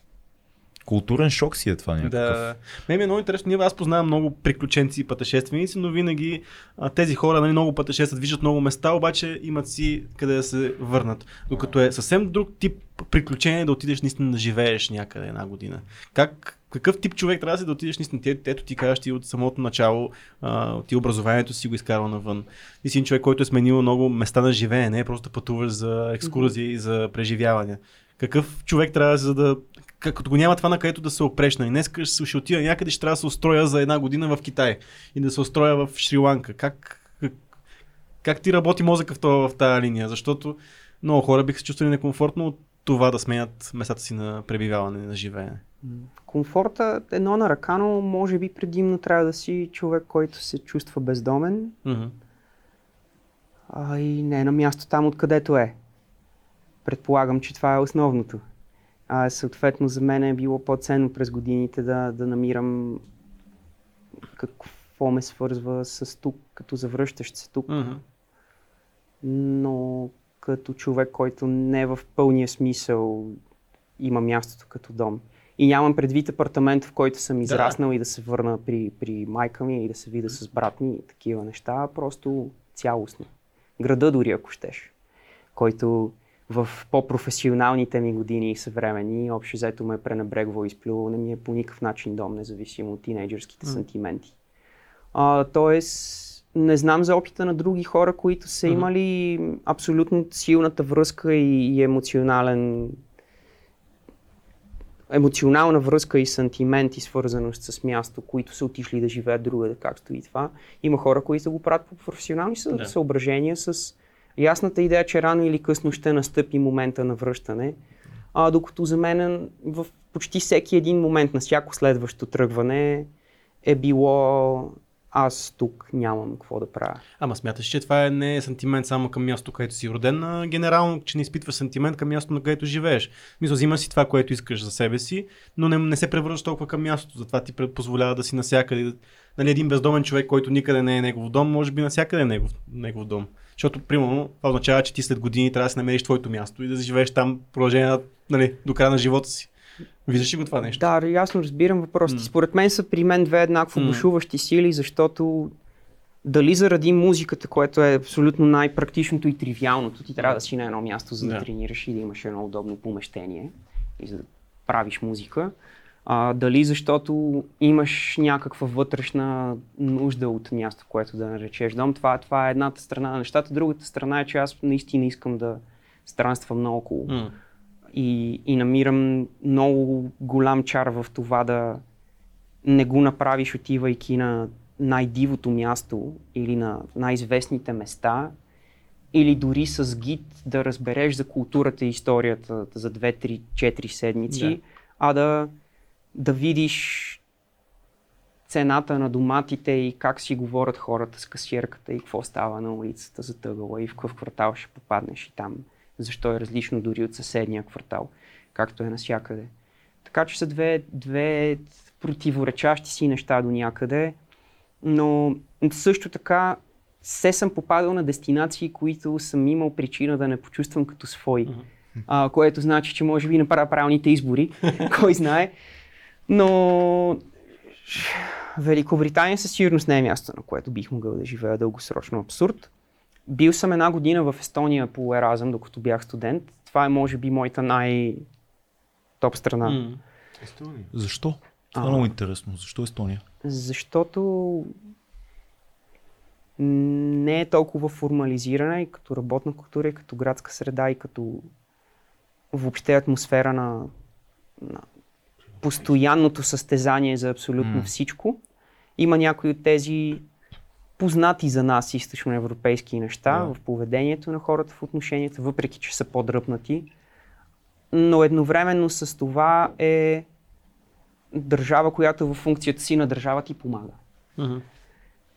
А Великобритания като мигранта държава, която във функцията си на държава ти пречи. България е държава, която очевидно ти пречи за всичко в функцията си на държава. Естония е някакъв ужасно странен пример за тези малко държавни устройства, които въпреки съществуващата очевидна корупция все пак работят за хората. Ам... И, и също така по, по някакъв странен начин ме привлича Например, това, че е 50% гора. Това, че на хората там идеала им е... Трябва да видиш в Естония. На, на хората, на, на хората в Естония много често абсолютният им идеал е ам, в Талин се живее за професионални умения, като си след 20 и 25 е окей, но 29 е горен прак ти да успееш да се Трябва махнеш вече от, да си- от този мегаполис 400 хиляди души и да се върнеш в гората. Вау. Да разпознаваш гъбите, да разпознаваш билките. Това не е държава за мен. Не, обаче, ама да забелязва, че и тук в България това става някаква ценност вече с, с минаване на, на време. Май постепенно, Постепенно да. Няма става. толкова наблюдения, но... Толкова е странно с Естония, защото човек не би казал, че е толкова различно. Чисто исторически темповете ни на развитие и отцепването ни от социализма не са много различни. Много е странно, че така си се почувствал. Предишната им история е много различна. А, те, те са имали независимост преди 91 някакви броени години, въпреки че са съществували като етнос. Но все пак било е финска, шведска, немска територия. Да. а, чисто технологично през вековете са били много по-напред като територия, да го кажа, нали, оставям етнос на страна. И, и е показателно също така, че техните бунтове са наистина бунтове в края на 80-те и 90 91 Но те винаги са имали съзнанието, че има окупатор. Да. Ние нямаме окупатор, ние сме се самоокупирали, самоколонизирали. Хм. Дълга тема. Тема. Тази тема. Къде си се чувствал най-не в свои води? Ако Естония е място, което си Най-не в близко. свои води. Да. а, на едно интервю в Лондон. Целодневно интервю в Лондон от 9 до 6. Какво значи? Целодневно интервю в Лондон от 9 до 6. А това е единственото, за което ме викнаха на интервю, като си търсех работа. Преди Китай, преди Китай, няколко различни държави мислех, включително България, макар че не бях много сигурен. И ме викнаха на едно интервю в Лондон. И беше най-обща организация, която прави рекрутмент за различни НПО-та в а, техния благотворителен сектор, който там е огромен. Той, голяма част от економиката е много по-регламентиран. Ам, и интервюто беше от 9 до 6, защото имаше 4 етапа. Първото беше тип имаше някакъв Big Brother елемент, който ти трябва да се те са го запознаеш да- това. да се Да, запознаеш с, с, с хората и да си Човек. говорите и да се запознаеш с част от екипа, но това няма да са финалните интервюиращи, които, нали, не че има камери и микрофони, но все едно как се справяш в а, разговор. Как се в... социализираш? Да. Да. Второто беше, Фейл. има, има една, една стъпка, която не си спомням, но второто беше някакви тип логически игри. А, ние ще ви дадем номерца и ще направим томбола и спрямо томболата ще сте в случайни групи, по четирима, и ще трябва да изградите конструкция от а, солети. Имаха солети, полски. От, от солети и какво ще беше? От солети и нещо друго хартиено. Целта ви е за дадено време, което ние няма да ви кажем колко е, заедно в екип да направите конструкции от възможно най-много броя части. Окей, работа в екип, социализация, работа в екип. Има, има лойка между нали, да ви казваме колко време имате. Да, да, да. И, и третото не си спомням какво беше и след това имаше чакане и обедна почивка и след това бяха същинските интервюта. Обаче А вие сте аз... конкуренти реално с тия хора, нали? Да, Докато се да, случва това появяват се хора на интервю. Малко звучи като надвис. смятат. сме такива че там елементи. продължава 5 дена. Там да. 10 дена продължаваше, да. 10 дена беше 5 дена. Ами, за, нас беше. Се- седмица беше режисьорския. Да. Социализирахме си, лек пък почва да отпадат хора. Сега работете в екипи такива. «А, Много то. Е. Много стискам те палци. Ужас. но, но, но това, беше, това беше много голям шок, защото повечето от тези хора бяха като мен току-що завършили и някои от тях идващи от хуманитарни специалности като мен, но в момента в който те бяха на интервю в Лондон, това бяха момчета, които всичките бяха с костюми. Аз нямам нищо против костюмите, но и сега да съм на интервю пак няма да отида с костюм. Ам, Просто надявам, че не ми се налага да хора на интервю. Да, не е. Но, но просто и, и държането, и маниерите, и, и, и облеклото, и нагласата беше на едни хора, които знаят, че започват кариерите си. Юпита. И това беше за мен много странен такъв момент на реализиране, че може би с тези сме пири-бири, сме философствали за света като студенти. И се чуеш къде се е И сме се това. борили за собствените си оценки, кой колкото го е намирал М. за важно или не. М. Но като е дошло интервюто, вече слагаш другата маска и другите, другите одежди. И така. Та, Което да направим скоба не е задължително лошо. Да. А, Защото малко или много света изисква понякога всеки по своя начин да промени, да влезе в ролята. Да влезе... Ролята е, Е, ролята поставя е го в негативен контекст, но казано. Да, да, да. промени целта си, да промени отношението си и собственото си поведение спрямо тая цел, без, разбира се, да наруши моралните си ценности, ако е възможно. Тоест, костюма за много хора, аз понеже имам доста приятели в различни сфери, за много хора той е като а, броня, която слагаш в дадената ситуация, за да бъдеш войника на тая ситуация. То е тези одежди са за това има логика. тези одежди са за това, но ако това е под един морален компас, за мен не е проблем, аз го разбирам. Едно време много, много не разбирах цялото това нещо и с костюмите и при военните са ми приятели, които са... Почнах да го схващам. Някакси ти имаш ти си един супергерой, който има различни мисии и различни костюми за всяка мисия. Проблемът е когато се получи някаква шизофрения в моралната ти ценност. Тоест, когато един човек е, говорим за живота ни неща и в един момент ти правиш всичко това, на което ние сме се смяли, пораснах, станах Да. костюма. Е, това е, е, това е кофтито. На- Значи аз само да кажа, че ние с Васето поне сме работили в едната сграда, нали? Да. И той всеки път с костюм, аз без костюм не съм го виждал. Без костюм не съм го срещал. Не съм го Да, срещал. моят костюм е 56 номер. Да, Да. И Сетих се просто, и защото сетих се за Не, костюма. бе, а, а въпросът е човек, според мен, въпросът е човек сам да си избере костюма. Да, да. Въпросът е че сам да да, не е принуден. костюма. Точно това е. Да облече другия костюм, така образно казвам. Но също така аз не го казвам в, в никакъв а, обобщаващо критичен план. Това просто въпросът беше къде съм се почувствал на място М, и веднага изникна така, този да. спомен. Не, не, просто отваряме скоба, защото винаги има и, и друга страна на нещата. Не искам да, да разговора да бъде еднопластов, защото като цяло ние тук всички сме хора, които не си падаме по костюмите и това е Ами, факт. Но аз познавам много наши хора, които приемат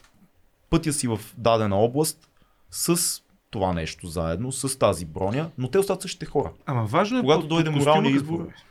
Да, под костюма Важно е под какво е? Това е какво е. броня. Нали? Като ще готвиш, слагаш престилка. Като ще Да, да. а, играеш баскетбол, слагаш кецове. Като ще пускаш, слагаш едно като а, правим подкаст. Може да се барнем среди. Да, да, да. Да, и да са еднакви което се Което се е случвало, да. Така е. Това е интересно. Това е било много странно, такъв тип интервю. Аз мога да се сравня само с надвис като ситуация, в която съм пал с А тип си накрая, социални... не те, най-тъпото, накрая като не, не получиш работата. Изцяло не си загубил. Не, знаеш кое е страшно? Има, има някъде там в тази група, евентуално в която си бил, някой, който цялото това нещо го прекарва през едни калкулации. Калкулация за интеракция. Той калкулация не са някакъв алгоритъм това цялото нещо, Да, защото... има такива хора. И това е леко страшничко, защото ти съ- съвсем изключваш, че някаква компания те вкарва в Big Brother и търси. Кой ще отговори на... Ти дори не знаеш те точно, какво точно търсят. Те си знаят. Точно. Но си кажеш, аз сега ще играя играта. И... Дали не е, доб- не е добре в такъв случай да играеш себе си? Мисля, че Не нямаш избор. Ами да, бих, бих довършил даже историята, защото Да. се сещам и, и как се завърши историята. В тази обстановка аз като стигнах до, до края на последната фаза, която беше интервю с двама души на маса, бях абсолютно сигурен, че шанса е нулев. Въпреки, че след това как мина, как мина, е добре, добре, ще видим. Аз бях сигурен, че няма никакъв шанс и в момента, в който разговора приключи, те мисля, че е съвсем стандартно, попитаха някакви други въпроси имате ли. И аз ги попитах, попитах ги, вие като хора в сферата някога съмнявали ли сте се в стоеността на работата си? М. А, Той ми чупило света, евентуално. при което те, да, и двамата бях такива. и с усмивки. И И, и те бяха една по-възрастна жена, един млад мъж и той ми разказа за това, че, че е тръгнал на моята възраст с идея като мен. И в последствие се е озовал зад офиса, но в последствие пък е опознал сектора и е разбрал, че трябва да има хора зад бирцето, защото няма как Вършат работа. няма как да се случат каузите на тези, които са на фронтовата линия, без да се извърши документацията, част от която е излишно трудна. И не, нещо такова в този смисъл ми обясни. Но Нали, да, да, в този момент, защото ти това каза, в този момент, особено като бях сигурен, че това ще е не, а, си викам, да, съм себе си, какво би ги питал тези хора, какво не знам за тези хора. И така в последствие ме оставиха на изчакване и в последствие ми извъннах, бях в Китай. Абе, искаш тук работа? А всъщност работата е преподаване в този случай. Не, за това интервю работата беше да те разпределят в подходящото за теб според тяхното профилиране НПО. Има, има много резон в целият този начин на интервю за подобна работа, според Да, мен. когато нямаш конкретна кандидатство за конкретна позиция, Да, може би трябва да намерят правиха рекрутмент и Да, да. с други вече. Те наблюдават и виждат всъщност, то е малко за къде си най- най-подходящи. Специално такъв тип организации ги имат тия елементи. Сестра ми работеше в Червения кръст дълги години, после. Суницев и ми е разказвал отблизо, че там има подобни практики на селектиране, които на пръв поглед изглеждат леко шейди, такива, но всъщност си много са логични и много добре е изчислен модела, че Добре обмислено. това ни помага да кажем кой за къде е. И ако генерално целта на цялото начинание е добра, като казвам добра, човешки добра, има резон. И, и тук наистина е момента, който ти каза, ти да бъдеш себе си в нещо такова. Да не решиш да Но, а- надлъгваш Аз, системата и доколкото да... знам, те редовно се правят. извинявай, да. има система, която да, да те оцени какъв, какъв си всъщност ти, М. могат много по-добре да те разпределят. Истината е, че това резон. не е Абсолютно. такъв тест, Абсолютно. който се прави само на ниво да работник, доколкото знам в М. висшия менеджмент много често се правят тези психотестове, които нали, Да. а, защото да знаеш, да се знае този човек в кой отдел би бил най-полезен. Нали, то цялата идея, къде наистина ти е мястото в една компания, в една среда, къде, той е нормално това да се случва най-вероятно, колкото и ние всички тук да сме по някакъв начин анти-естаблишмент, Big Brother, и То това е много Orwell и така защото, нататък. Защото... Примерно Васо каза да бъдеш себе си. И аз се замислих кой, кой вариант на себе си. Защото Да, примерно аз съм страшен тробълмейкър мога да бъда и мога да бъда абсолютно обратното на отборен играч. Мога да... И, и, просто ако не ми допадне отбора и реша, че цялото начинание, подреждането на кулата от а, солети не е това, което в момента ми се струва логично, аз мога да бъда тотално да се отстраня. Обаче с моите хора, с подходящите хора, когато работим, снимаме и така нататък, мога да бъда най-отборният играч. Коя версия на себе си си в този момент? Това е много интересно. Е И избора? Ако знаеш, че целта е добра, ще дадеш най-добрата М. версия, най-вероятно, въпреки че това е най-голямото клише за най-добрата версия на себе си. Ненавиждам го, забранете го от езика. Добре, да направим една... Една, една рубрика. Една рубрика, Една рубрика, направим. да направим книга, филм, събитие. Ти, Васе, ще участваш ли? Ще участваш, Е, нали? как няма да участвам. Ще участваш, разбира се. Книга, книга, филм, събитие, албум. Ама има, има и въпроси. Имаме въпроси. А, ама, чакай, Имаме- ние сме имаме- забравили Оф, ние сме въпросите. Ние сме забравихме, че не сме го правили от един месец това. Да. Си малко. Август. Е, август, какво да правиш? Ама аз докато влеза сега ще ми отнеме време. Дай Фил някакъв въпрос. Добре, значи от Слави Чанков първия. От Слави Чанков е първия въпрос, Да. нямаш микрофон. Чанков. Тигрите могат ли да препоръчат най-яките за тях бус или джаз клубове в София и страната? Слави Чанков пита кои са най-яките за вас бус или джаз клубове. Превеждам в ефир, защото няма микрофон. И ни ласкае като тигри. Слави Да, Носки. да, да. Това е... Та дайте бус и джаз. Аз не, не живея постоянно наоколо, но ми се струва, че ам, има София Blues Bar, има... Шрёдингер ли се казва това място? Много приятелчета ми, които свирят, Шрёдингер мисля, че е мястото. Найс. Той е. Стартера. Нищо не мога да кажа по въпроса. Ще ме извиняваш, Слави. Обаче, аз Ти последно време... препоръчай клуб просто. Просто клуб, който Той смяташ, си че е че не излиза, бе. Аз не излизам последно време. Действам по музиката, действам по нещата, които трябва да правя, работя, имам дете и въобще не знам какво става. Но пускаш по Имаше клубове. Swinging Hall едно време. Беше много готино. Е Между другото, все още аз така Свинг Хол все още е яко. Това Има е альтернативни рок банди в момента Бачка много ходят. Бачка как? Жестоко. Аз хода тук там е така по-алтернативни рок банди. дупка съм, момчета и момичета. И се оправили извинявайте. озвучаването, звучи много добре в момента там.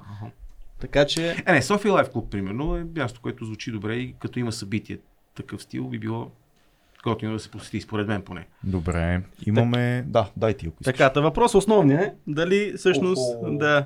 Той няма да го чета целия, защото тук Хайде, че човек казва, още- още казва суперлативи е, за нашия приятел Стартерас. Прочети го, бе, Но въпросът е, а, няма Стига, сега. стига, стига, Той е много скромен човек, знаеш. А, има ли някакъв шанс да има някакво участие Не, на Хикс Тим? това въпрос, дай ми го, защото трябва да се аз каже. Искахте да правя... Първият албум, който някога са ми подарявали, беше Знание, мъдрост и разбиране. Нямах дискмен и презаписах целият диск на една стара касетка, за да мога да го слушам на локмена ми. и до днес знам текстовете почти на всички песни на изуст. Та въпросът ми е дали е възможно да има скоро някъде участие на Хикс Тим. Поздрави!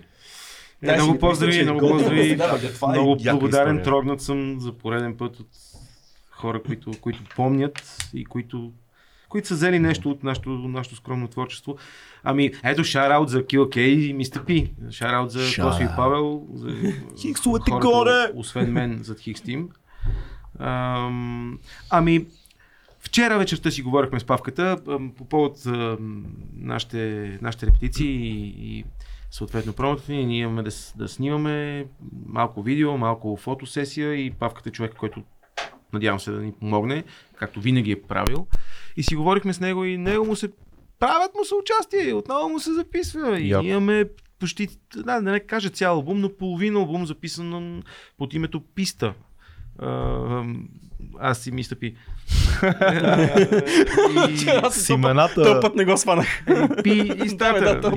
Супер тъпо, нали, но Пи ста. Да, бе, да, бе, разбрах, ама. Ви трябваше време. писта. Е, там е парчето, което записахме с MC Гинес, нали, моят така най-любим кумир, мога да кажа, първия български рапер, битбоксер. А, той се беше прибрал от, от, от а, Америка и записахме трак, който е вътре. Изобщо имаме продукция много. Въпросът е, че трябва, трябва време и, ам, и ангажираност и репетиции вече, защото е минало доста време без участие на фона на пандемията. Не сме имали преди пак по няколко участия на година. Правихме с Хикстим. Факт. А, но не се знае или по-скоро знае се, че в някакъв момент ще се случи. Надеждата, надеждата е жива. Надежда, ще, да, ще го бъде, въпросът е да дойде подходящо време. Сега някой да върне предишния ти, под... абсолютно. Сега някой да върне предишния подкаст, дали тогава също не го е казвал също Казвам нещо. го и да са го питали най-вероятно също нещо в предишния Ема ние тогава сме имали участие, мисли, не сме имали. Е, това не Не знам колко две- време. от- Ние две- заедно сме имали участие, така че Не- всичко е окей. Ние, ние, ние разцепихме Варна. О, да, беше яко. Много, Беше. много. А, Слави пак пише това от живия чат, вече отиваме. Орлин днес е Атила подкаст, е Нишов на Копеле и е велик. мега, мега яко е, а този пич с шапката е дефиницията на думата зарибен маняк. това е велико. Сега, имаме Е, въпрос от един вкарва друг много класен слушател, нашия приятел Момчил Бонев, който е абсолютен познавач, който казва освен Мисисипи на Биг Крит и голям дял от каталога на The Roots, не се сещам за други хип-хоп песни с органична джазирана импровизация. Гостите имат ли техни предложения без семпли, с жив джаз бенд? Айде! Айде, започна се! Нърдските въпроси. М, Хм, Това е Brand New. Heavy с албума, който е с новото MC-та, Окей, Main Big Daddy Kane и така нататък. окей. Ам, Имаше едни пичове от Филаделфия, които правеха, които не са Дървоц, очевидно, друга група от Фил- Филаделфия с брасове от преди Дървоц да имат брас секция. Трябва да се сета как се казваха, те са много яки и там няма семпли.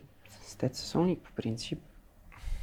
До някъде. А, Simple Citizens група, много неизвестна група с един от най-брилянтните джаз хоп албуми с инструменти на живо. Simple Citizens. Just Liberators. Да, Evil Planets нямаха ли? Jazz Liberators са 50-50. А, окей. да. Ам, Live. Crown City Rockers имат неща на живо свирени. Те са, ама те не са 50-50 смисъл на продукция с свирене, ами имат неща, които са просто с банда и продуцирани неща. Въобще от тези all с нещата, мен са ми супер любими всичките джаз хопове, по-неизвестни. А, но кой още беше изцяло с банда?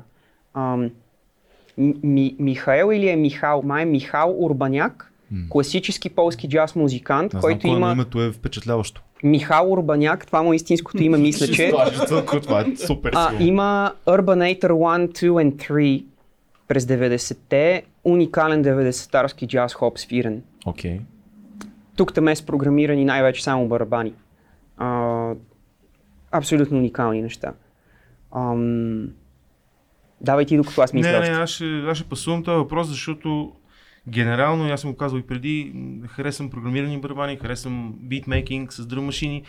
Да, може да се използват лайв звуци, но, но реално не, не съм фен на хип-хопа с жива банда. Никога не съм бил. Стартер скандализира. Ужас. да, даже с Косо сме си говорили, защото той искаше да прави неща с, а, с банда. А, не, аз, аз не, не, Знаеш ли- не, ми импонират този тип барабани, кога- когато са живи. кое, кое е странното? Аз по-скоро клоня към това, което казваш и ме е малко срам дори да го кажа, но, но ще се скрия в твоята сянка Ето, в този случай. А, има, има нещо, което, мо- може би, защото сме слушали много повече неща. Нещо, харесвам, много обичам да съм една от любимите групи, но извън тях всичко друго, което съм слушал като джаз хоп, винаги ми е леко. Интересно е, кеф именно. Ухото ми е привлечено много повече от семпли, програмирани барабани, М. а, си, да, синтезатори, това, онова, да, микс между семплирани барабани с, да кажем, контрабас. Нещо, което да има дъха на това е чуждо, което става наше и преминава трансформация, Да има колаж в себе си. да има точно. колаж, да има нещо, да има изрезки някакви. Да, това е, това е странно, че е така. Не, не, супер контраинтуитивно е, по принцип. Ами знам, мислене. Обратно към въпроса, защото ще забравя. Първият албум на Count Basie D го е свирил той И сам целия. Да, е. Count Basie е изцяло изфирен от него, overdubbed албум, страхотен. Въпреки, че другия му класически може би е по-як с парчето Семе в думи и така нататък, ама еднакво яки си. Първи на Count Basie D, Аз, аз на просто човек. си припомням обложката на а, Chronic а, 2000 на Дре, когато си един от първите дискове, които притежавах, като отвориш обложката, ако си спомняте, бяха всички музиканти, с които Дре е в студиото. И реално в този албум има много малко програмиране всъщност. Много от нещата са свирени.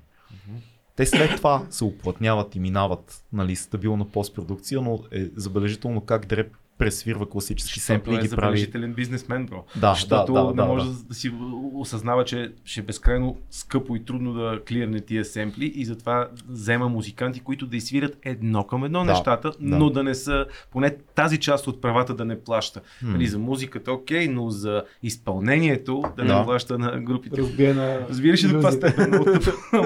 Не, според мен и, и това го има, но много от нещата ги е променя леко. Леко ги има възможността Е, да ги да, пресвириш, ти дава възможността да ги реализираш както ти ги чуваш, без да трябва да Е, ги... Трябва без компромиси, няма Семплираш. какво да говорим, е изключителен. Да, Естествено, да, естествено. да.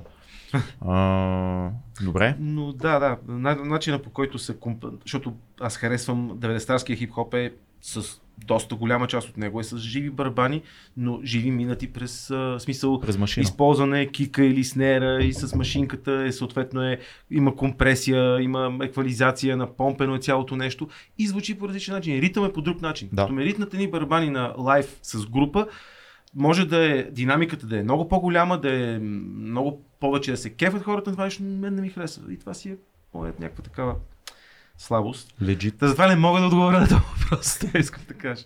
И последно Бъчер Браун. Бъчер Браун, Ние, то не се сещаше обаче в началото. Бъчер Браун са фънк банда, обаче има доста неща и с MC-те и са и много разнообразни албумите и са една от най-бруталните фънк банди въобще в момента Учи за ли, мен. приятел, надявам се, че си записал подкаст, може да си върнеш неща, които Да. Делян каза. Добре, книга, Добре, книга, филм, събития правим. Това е една рубрика. Книга, филм, събития, обаче. албум. Албум, да, Да. когато има музиканти. Така че всеки гост препоръчва на нашите хора една книга, един филм, едно събитие и конкретния случай един албум, която е важна за вас. Събитието че- е ясно на 15-ти, бар без край. От колко часа започвате отвънка? Може би някой друго да кажем също, не само това. Имаме няколко непотвърдени неща, но със сигурност можем да кажем 2 септември ракита на София, 15, 15 септември официално промо на двата сингъла на плочи, ще има бройки от двете плочи и това е в бар без край и навънка през деня не сме потвърдили час, но 6-7 От поранишко. а, и 17 септември промо Варна. И 16 септември Лор Статила. Моля за това събитие, защото книга, филм, събитие, Та албум не- не е само за наши събития. Така е, така е, разбира се. Така че микстейп. Добре. По една книга да кажете Една сега, приятели. А, ето сега съм си извадил една книжица, която съвсем скоро ми попадна. Укритото и премълчано в българската история. Не знам дали ви е попадала. Тя е малка книжица, 150-200 страници. От Стоян Николов, който е направил много интересен анализ на българската история, от гледна точка на, на това как ам, висшите слоеве са използвали и са променяли историята в тяхна облага и всъщност как сме траки, как сме от много Темата Много за славянския ни происход. Ами, много, много, много интересен анализ, много искрен според мен. Повече върху Последно соца ли се концентрира като период или по-назад? всичко от, от, от много назад. От много назад, но и, и критично написано според мен е готин. В смисъл не съм... А, първо не съм голям любител на историческата литература и нямам опита много, но просто тази книга ми падна и много ми хареса, бих я препоръчал. Още един път името само. Укритото и премълчаното в българската история. Супер звучи. Няколко части. Много интересно Части звучи. четох. Добре. Вие сър? Една. Значи почне.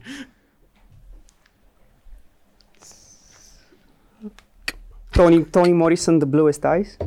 Последно съм ревал като бебе. Защо? Разкажи ни, аз не съм я чел. Um, не си чел, не си слушал. Not strong, only aggressive, not, not free, only polite, not compassionate, only polite, not who the nicest. Hiding М. like thieves in the Да, night from life. окей. Това са думи на Тони Морисън от края на книгата. М. Окей. Това е от по-ранните романи на забележителната Тони Морисън, която е от най-важните хора в афроамериканската литература. Във втория албум на Куана Ру има песен посветена на нея. Мгм. И аз много отдавна знам за този автор, но винаги съм смятал, че не, не съм готов. Да. А, и пробвах тази просто ревах жестоко много. И ако някой му се чете, ще разбере сам защо. Дай ни малко сюжет, малко вайб, заребим хората. А, провинциална Южна Америка доста скоро след а, забраня, забраната на робство. Долу-горе. Това е. Сетъп. След- Добре, добре звучи. Филм. Аз си мислих на път насам, защото знаеш, че трябва да има такова нещо. да, аз съм ви казвал, че малко гледам филми, особено в такива периоди, които са просто толкова филма ми е филм постоянно, Филма че се случва. нямам нужда от допълнителни истории, което може би е ограничаващо, но е факт. Мислих си, защото пак покрай музиката, преди месец може би пътувахме с моята любима, бяхме на до Шабла някъде нещо си пътувахме, си карахме и слушахме а, онзи old school DJ Winamp, нали, който има е, е, един сет шъфъл, се казва, много е приятен. И ам, ам, се пусна парче от саундтрака на Коса. И двамата бяхме сълзи отгоре долу. Ти заговори за сълзи. А, бих препоръчал Коса на Милош Форман. Това е един от изк- най-изключителните филми за мен. Той е 79-та година, тогава, когато съм роден аз. Е пуснат и може би в тия смутни, неприятни времена на фона на събитията, които се случват в последно време, хората трябва да изгледат коса отново. Аз препоръчвам каквото ви попадне на Милош Форман, Да. генерално. Той няма слаб филм. Добре. Филм. След като е цифра нишов подкаст или как беше? Турбо, не. Как се беше? Нишов на копеле. А, Нишов Нишов на Копеле. Копеле. Нишов на Копеле. А, документалката Rebel Kings, която е за, за нещата в Бронкс точно преди хип-хопа да е дефиниран като такъв. Мгм. За, за цялата атмосфера след разпадането на движението за права и убийството на Малкъм Екс Мартин Лутер Кинг и какво се случва тогава като тотално беззаконие, бедност и безнадежност. Края на 70-те говориш. Ми по-скоро е средата. Окей. Средата и какво се случва тогава с бандите и какво е станало преди първите брейкъри да затанцуват на брейкове. Жестоко. Жестоко. Не съм го гледал, много интересно Rebel. Kings. Супер.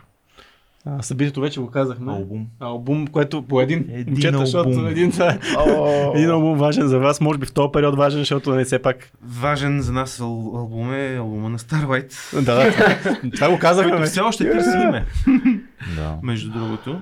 Давайте, Ам. давайте продължение в коментарите. Не, а, е, ето аз си отворих телефона тук и нещо, което слушам, то не е супер много, то е две- а, 21 Един инструментален албум, който аз бях пратил, си спомням, че обс- обс- обсъждахме Dirty 3 Street Sketches. Мгм. А, инструментален албум с а, тракове, в които има и кътове и то доста добри кътове. Робърт Смит ли имаше вътре? Какво беше като фичеринги? Смисъл... Ако е този, който там са те немците, да, имаше с Робърт да, Смит с Робърт трак, Смит имаше хубав. трак. Ам, изключителен албум. Супер. Dirty 3 Street Sketches от 21 година. Окей. Това е най-сложен въпрос към теб, един албум да кажеш, това е... Това, това е Добре, невъзможно. добре, айде два и преди да съм се замислил повече. Как почна се пазари? Два и преди да се замисля твърде много повече. А, единия за пак за главите, защото знам, че скреч музиката е тотално непозната в България и това е албума на Noisy Stylus, който се казва... Той има единствения студиен албум. Как се казваше албум? Той май се казва, той е едноименен, мисля. Noisy Stylus е албум Noisy Stylus. Окей. Добре. Да се слуша за фънки хип-хоп базирана, но изцяло скреч музика и то тя не е продуцирана. Тя е само скреч Аз музика. само искам да направя една скоба. Не съм много сигурен дали скреч музиката е тотално непозната в България, защото имаше много силни неща покрай DJ Станчо, които се случваха в последствие Ники Ай. Бяха се за- заформили общества преди 10 на години. Съм различен стил. Различен ти стил, но, това, но защото аз съм скреч Че музицирането, като цяло скреч музицирането Да, не е нещо ново в момента. тук, Говорил не е съм нещо си с непознато. немалка част от тези хора и съм осъзнавал, че, че като знания те са били в някаква странна капсула, в която се знаят B-Junkies, ISP, класическите батали и търнтейбализма в тяхната ера, Мгм. като батали и като клубен такъв. Но между това стои ужасно много записана музика. Разбира се. И, и дори Емо доскоро не знаеш кои са Net. Holdings. Ти не не знаеш знам. кои са Net Holdings също. Еми това е все едно такова, кои са... Аре, аз знам Джеймс Браун, но не знам Slime the Family Stone. Някакво е такова. Окей. А, но да, Noisy Stylus, немци, Интересно, че аз не знам, извинявай, че прекъсвам на Noisy Stylus, не съм слушал този албум, но имам тяхна скреч плоче, една от основните ми плочеспособия. на ето, значи и за тебе и те са албума. доста хора, всъщност. Така, за, за хип-хоп главите да чуят скреч музика. Окей, супер. така, да- как си трябва. И, и, и втория е а, Mood Variant, е ремикс проекта на Mood Valiant на Hayata Coyote с много звезден екип от продуценти, който е моята визия за как трябва да звучи футуристичната хип-хоп продукция. Футуристичната. Как трябва да звучи рап бита от тук нататък. Смело. ще го чуя. Интересно. Mood, Mood Variant. Добре, ще чуя. Мога в Spotify, предполагам. Мисля, че да. Ако не е Bandcamp, е най-вероятно. футуристично, трябва да... Трябва да е Spotify. къде ще- ми сипят отгоре в момента, само защото съм го казал. Да. Го мислиш и ще го чуеш. Ще дойда, нали? Благодарим ви за този разговор, беше абсолютно удоволствие. И за нас. Успех на албума и много участия в България, Европа, по света. И що е Европа, и Азия, и, И Азия. Америките, всичките. Абе, тук в София да имаме. Бе, нека, нека, Васето иска тук в София, че Тук, има си работа, човека си върши. нека, нека да има. Това беше 2200 подкаст. Бъдете здрави, слушайте хубава музика. Чао!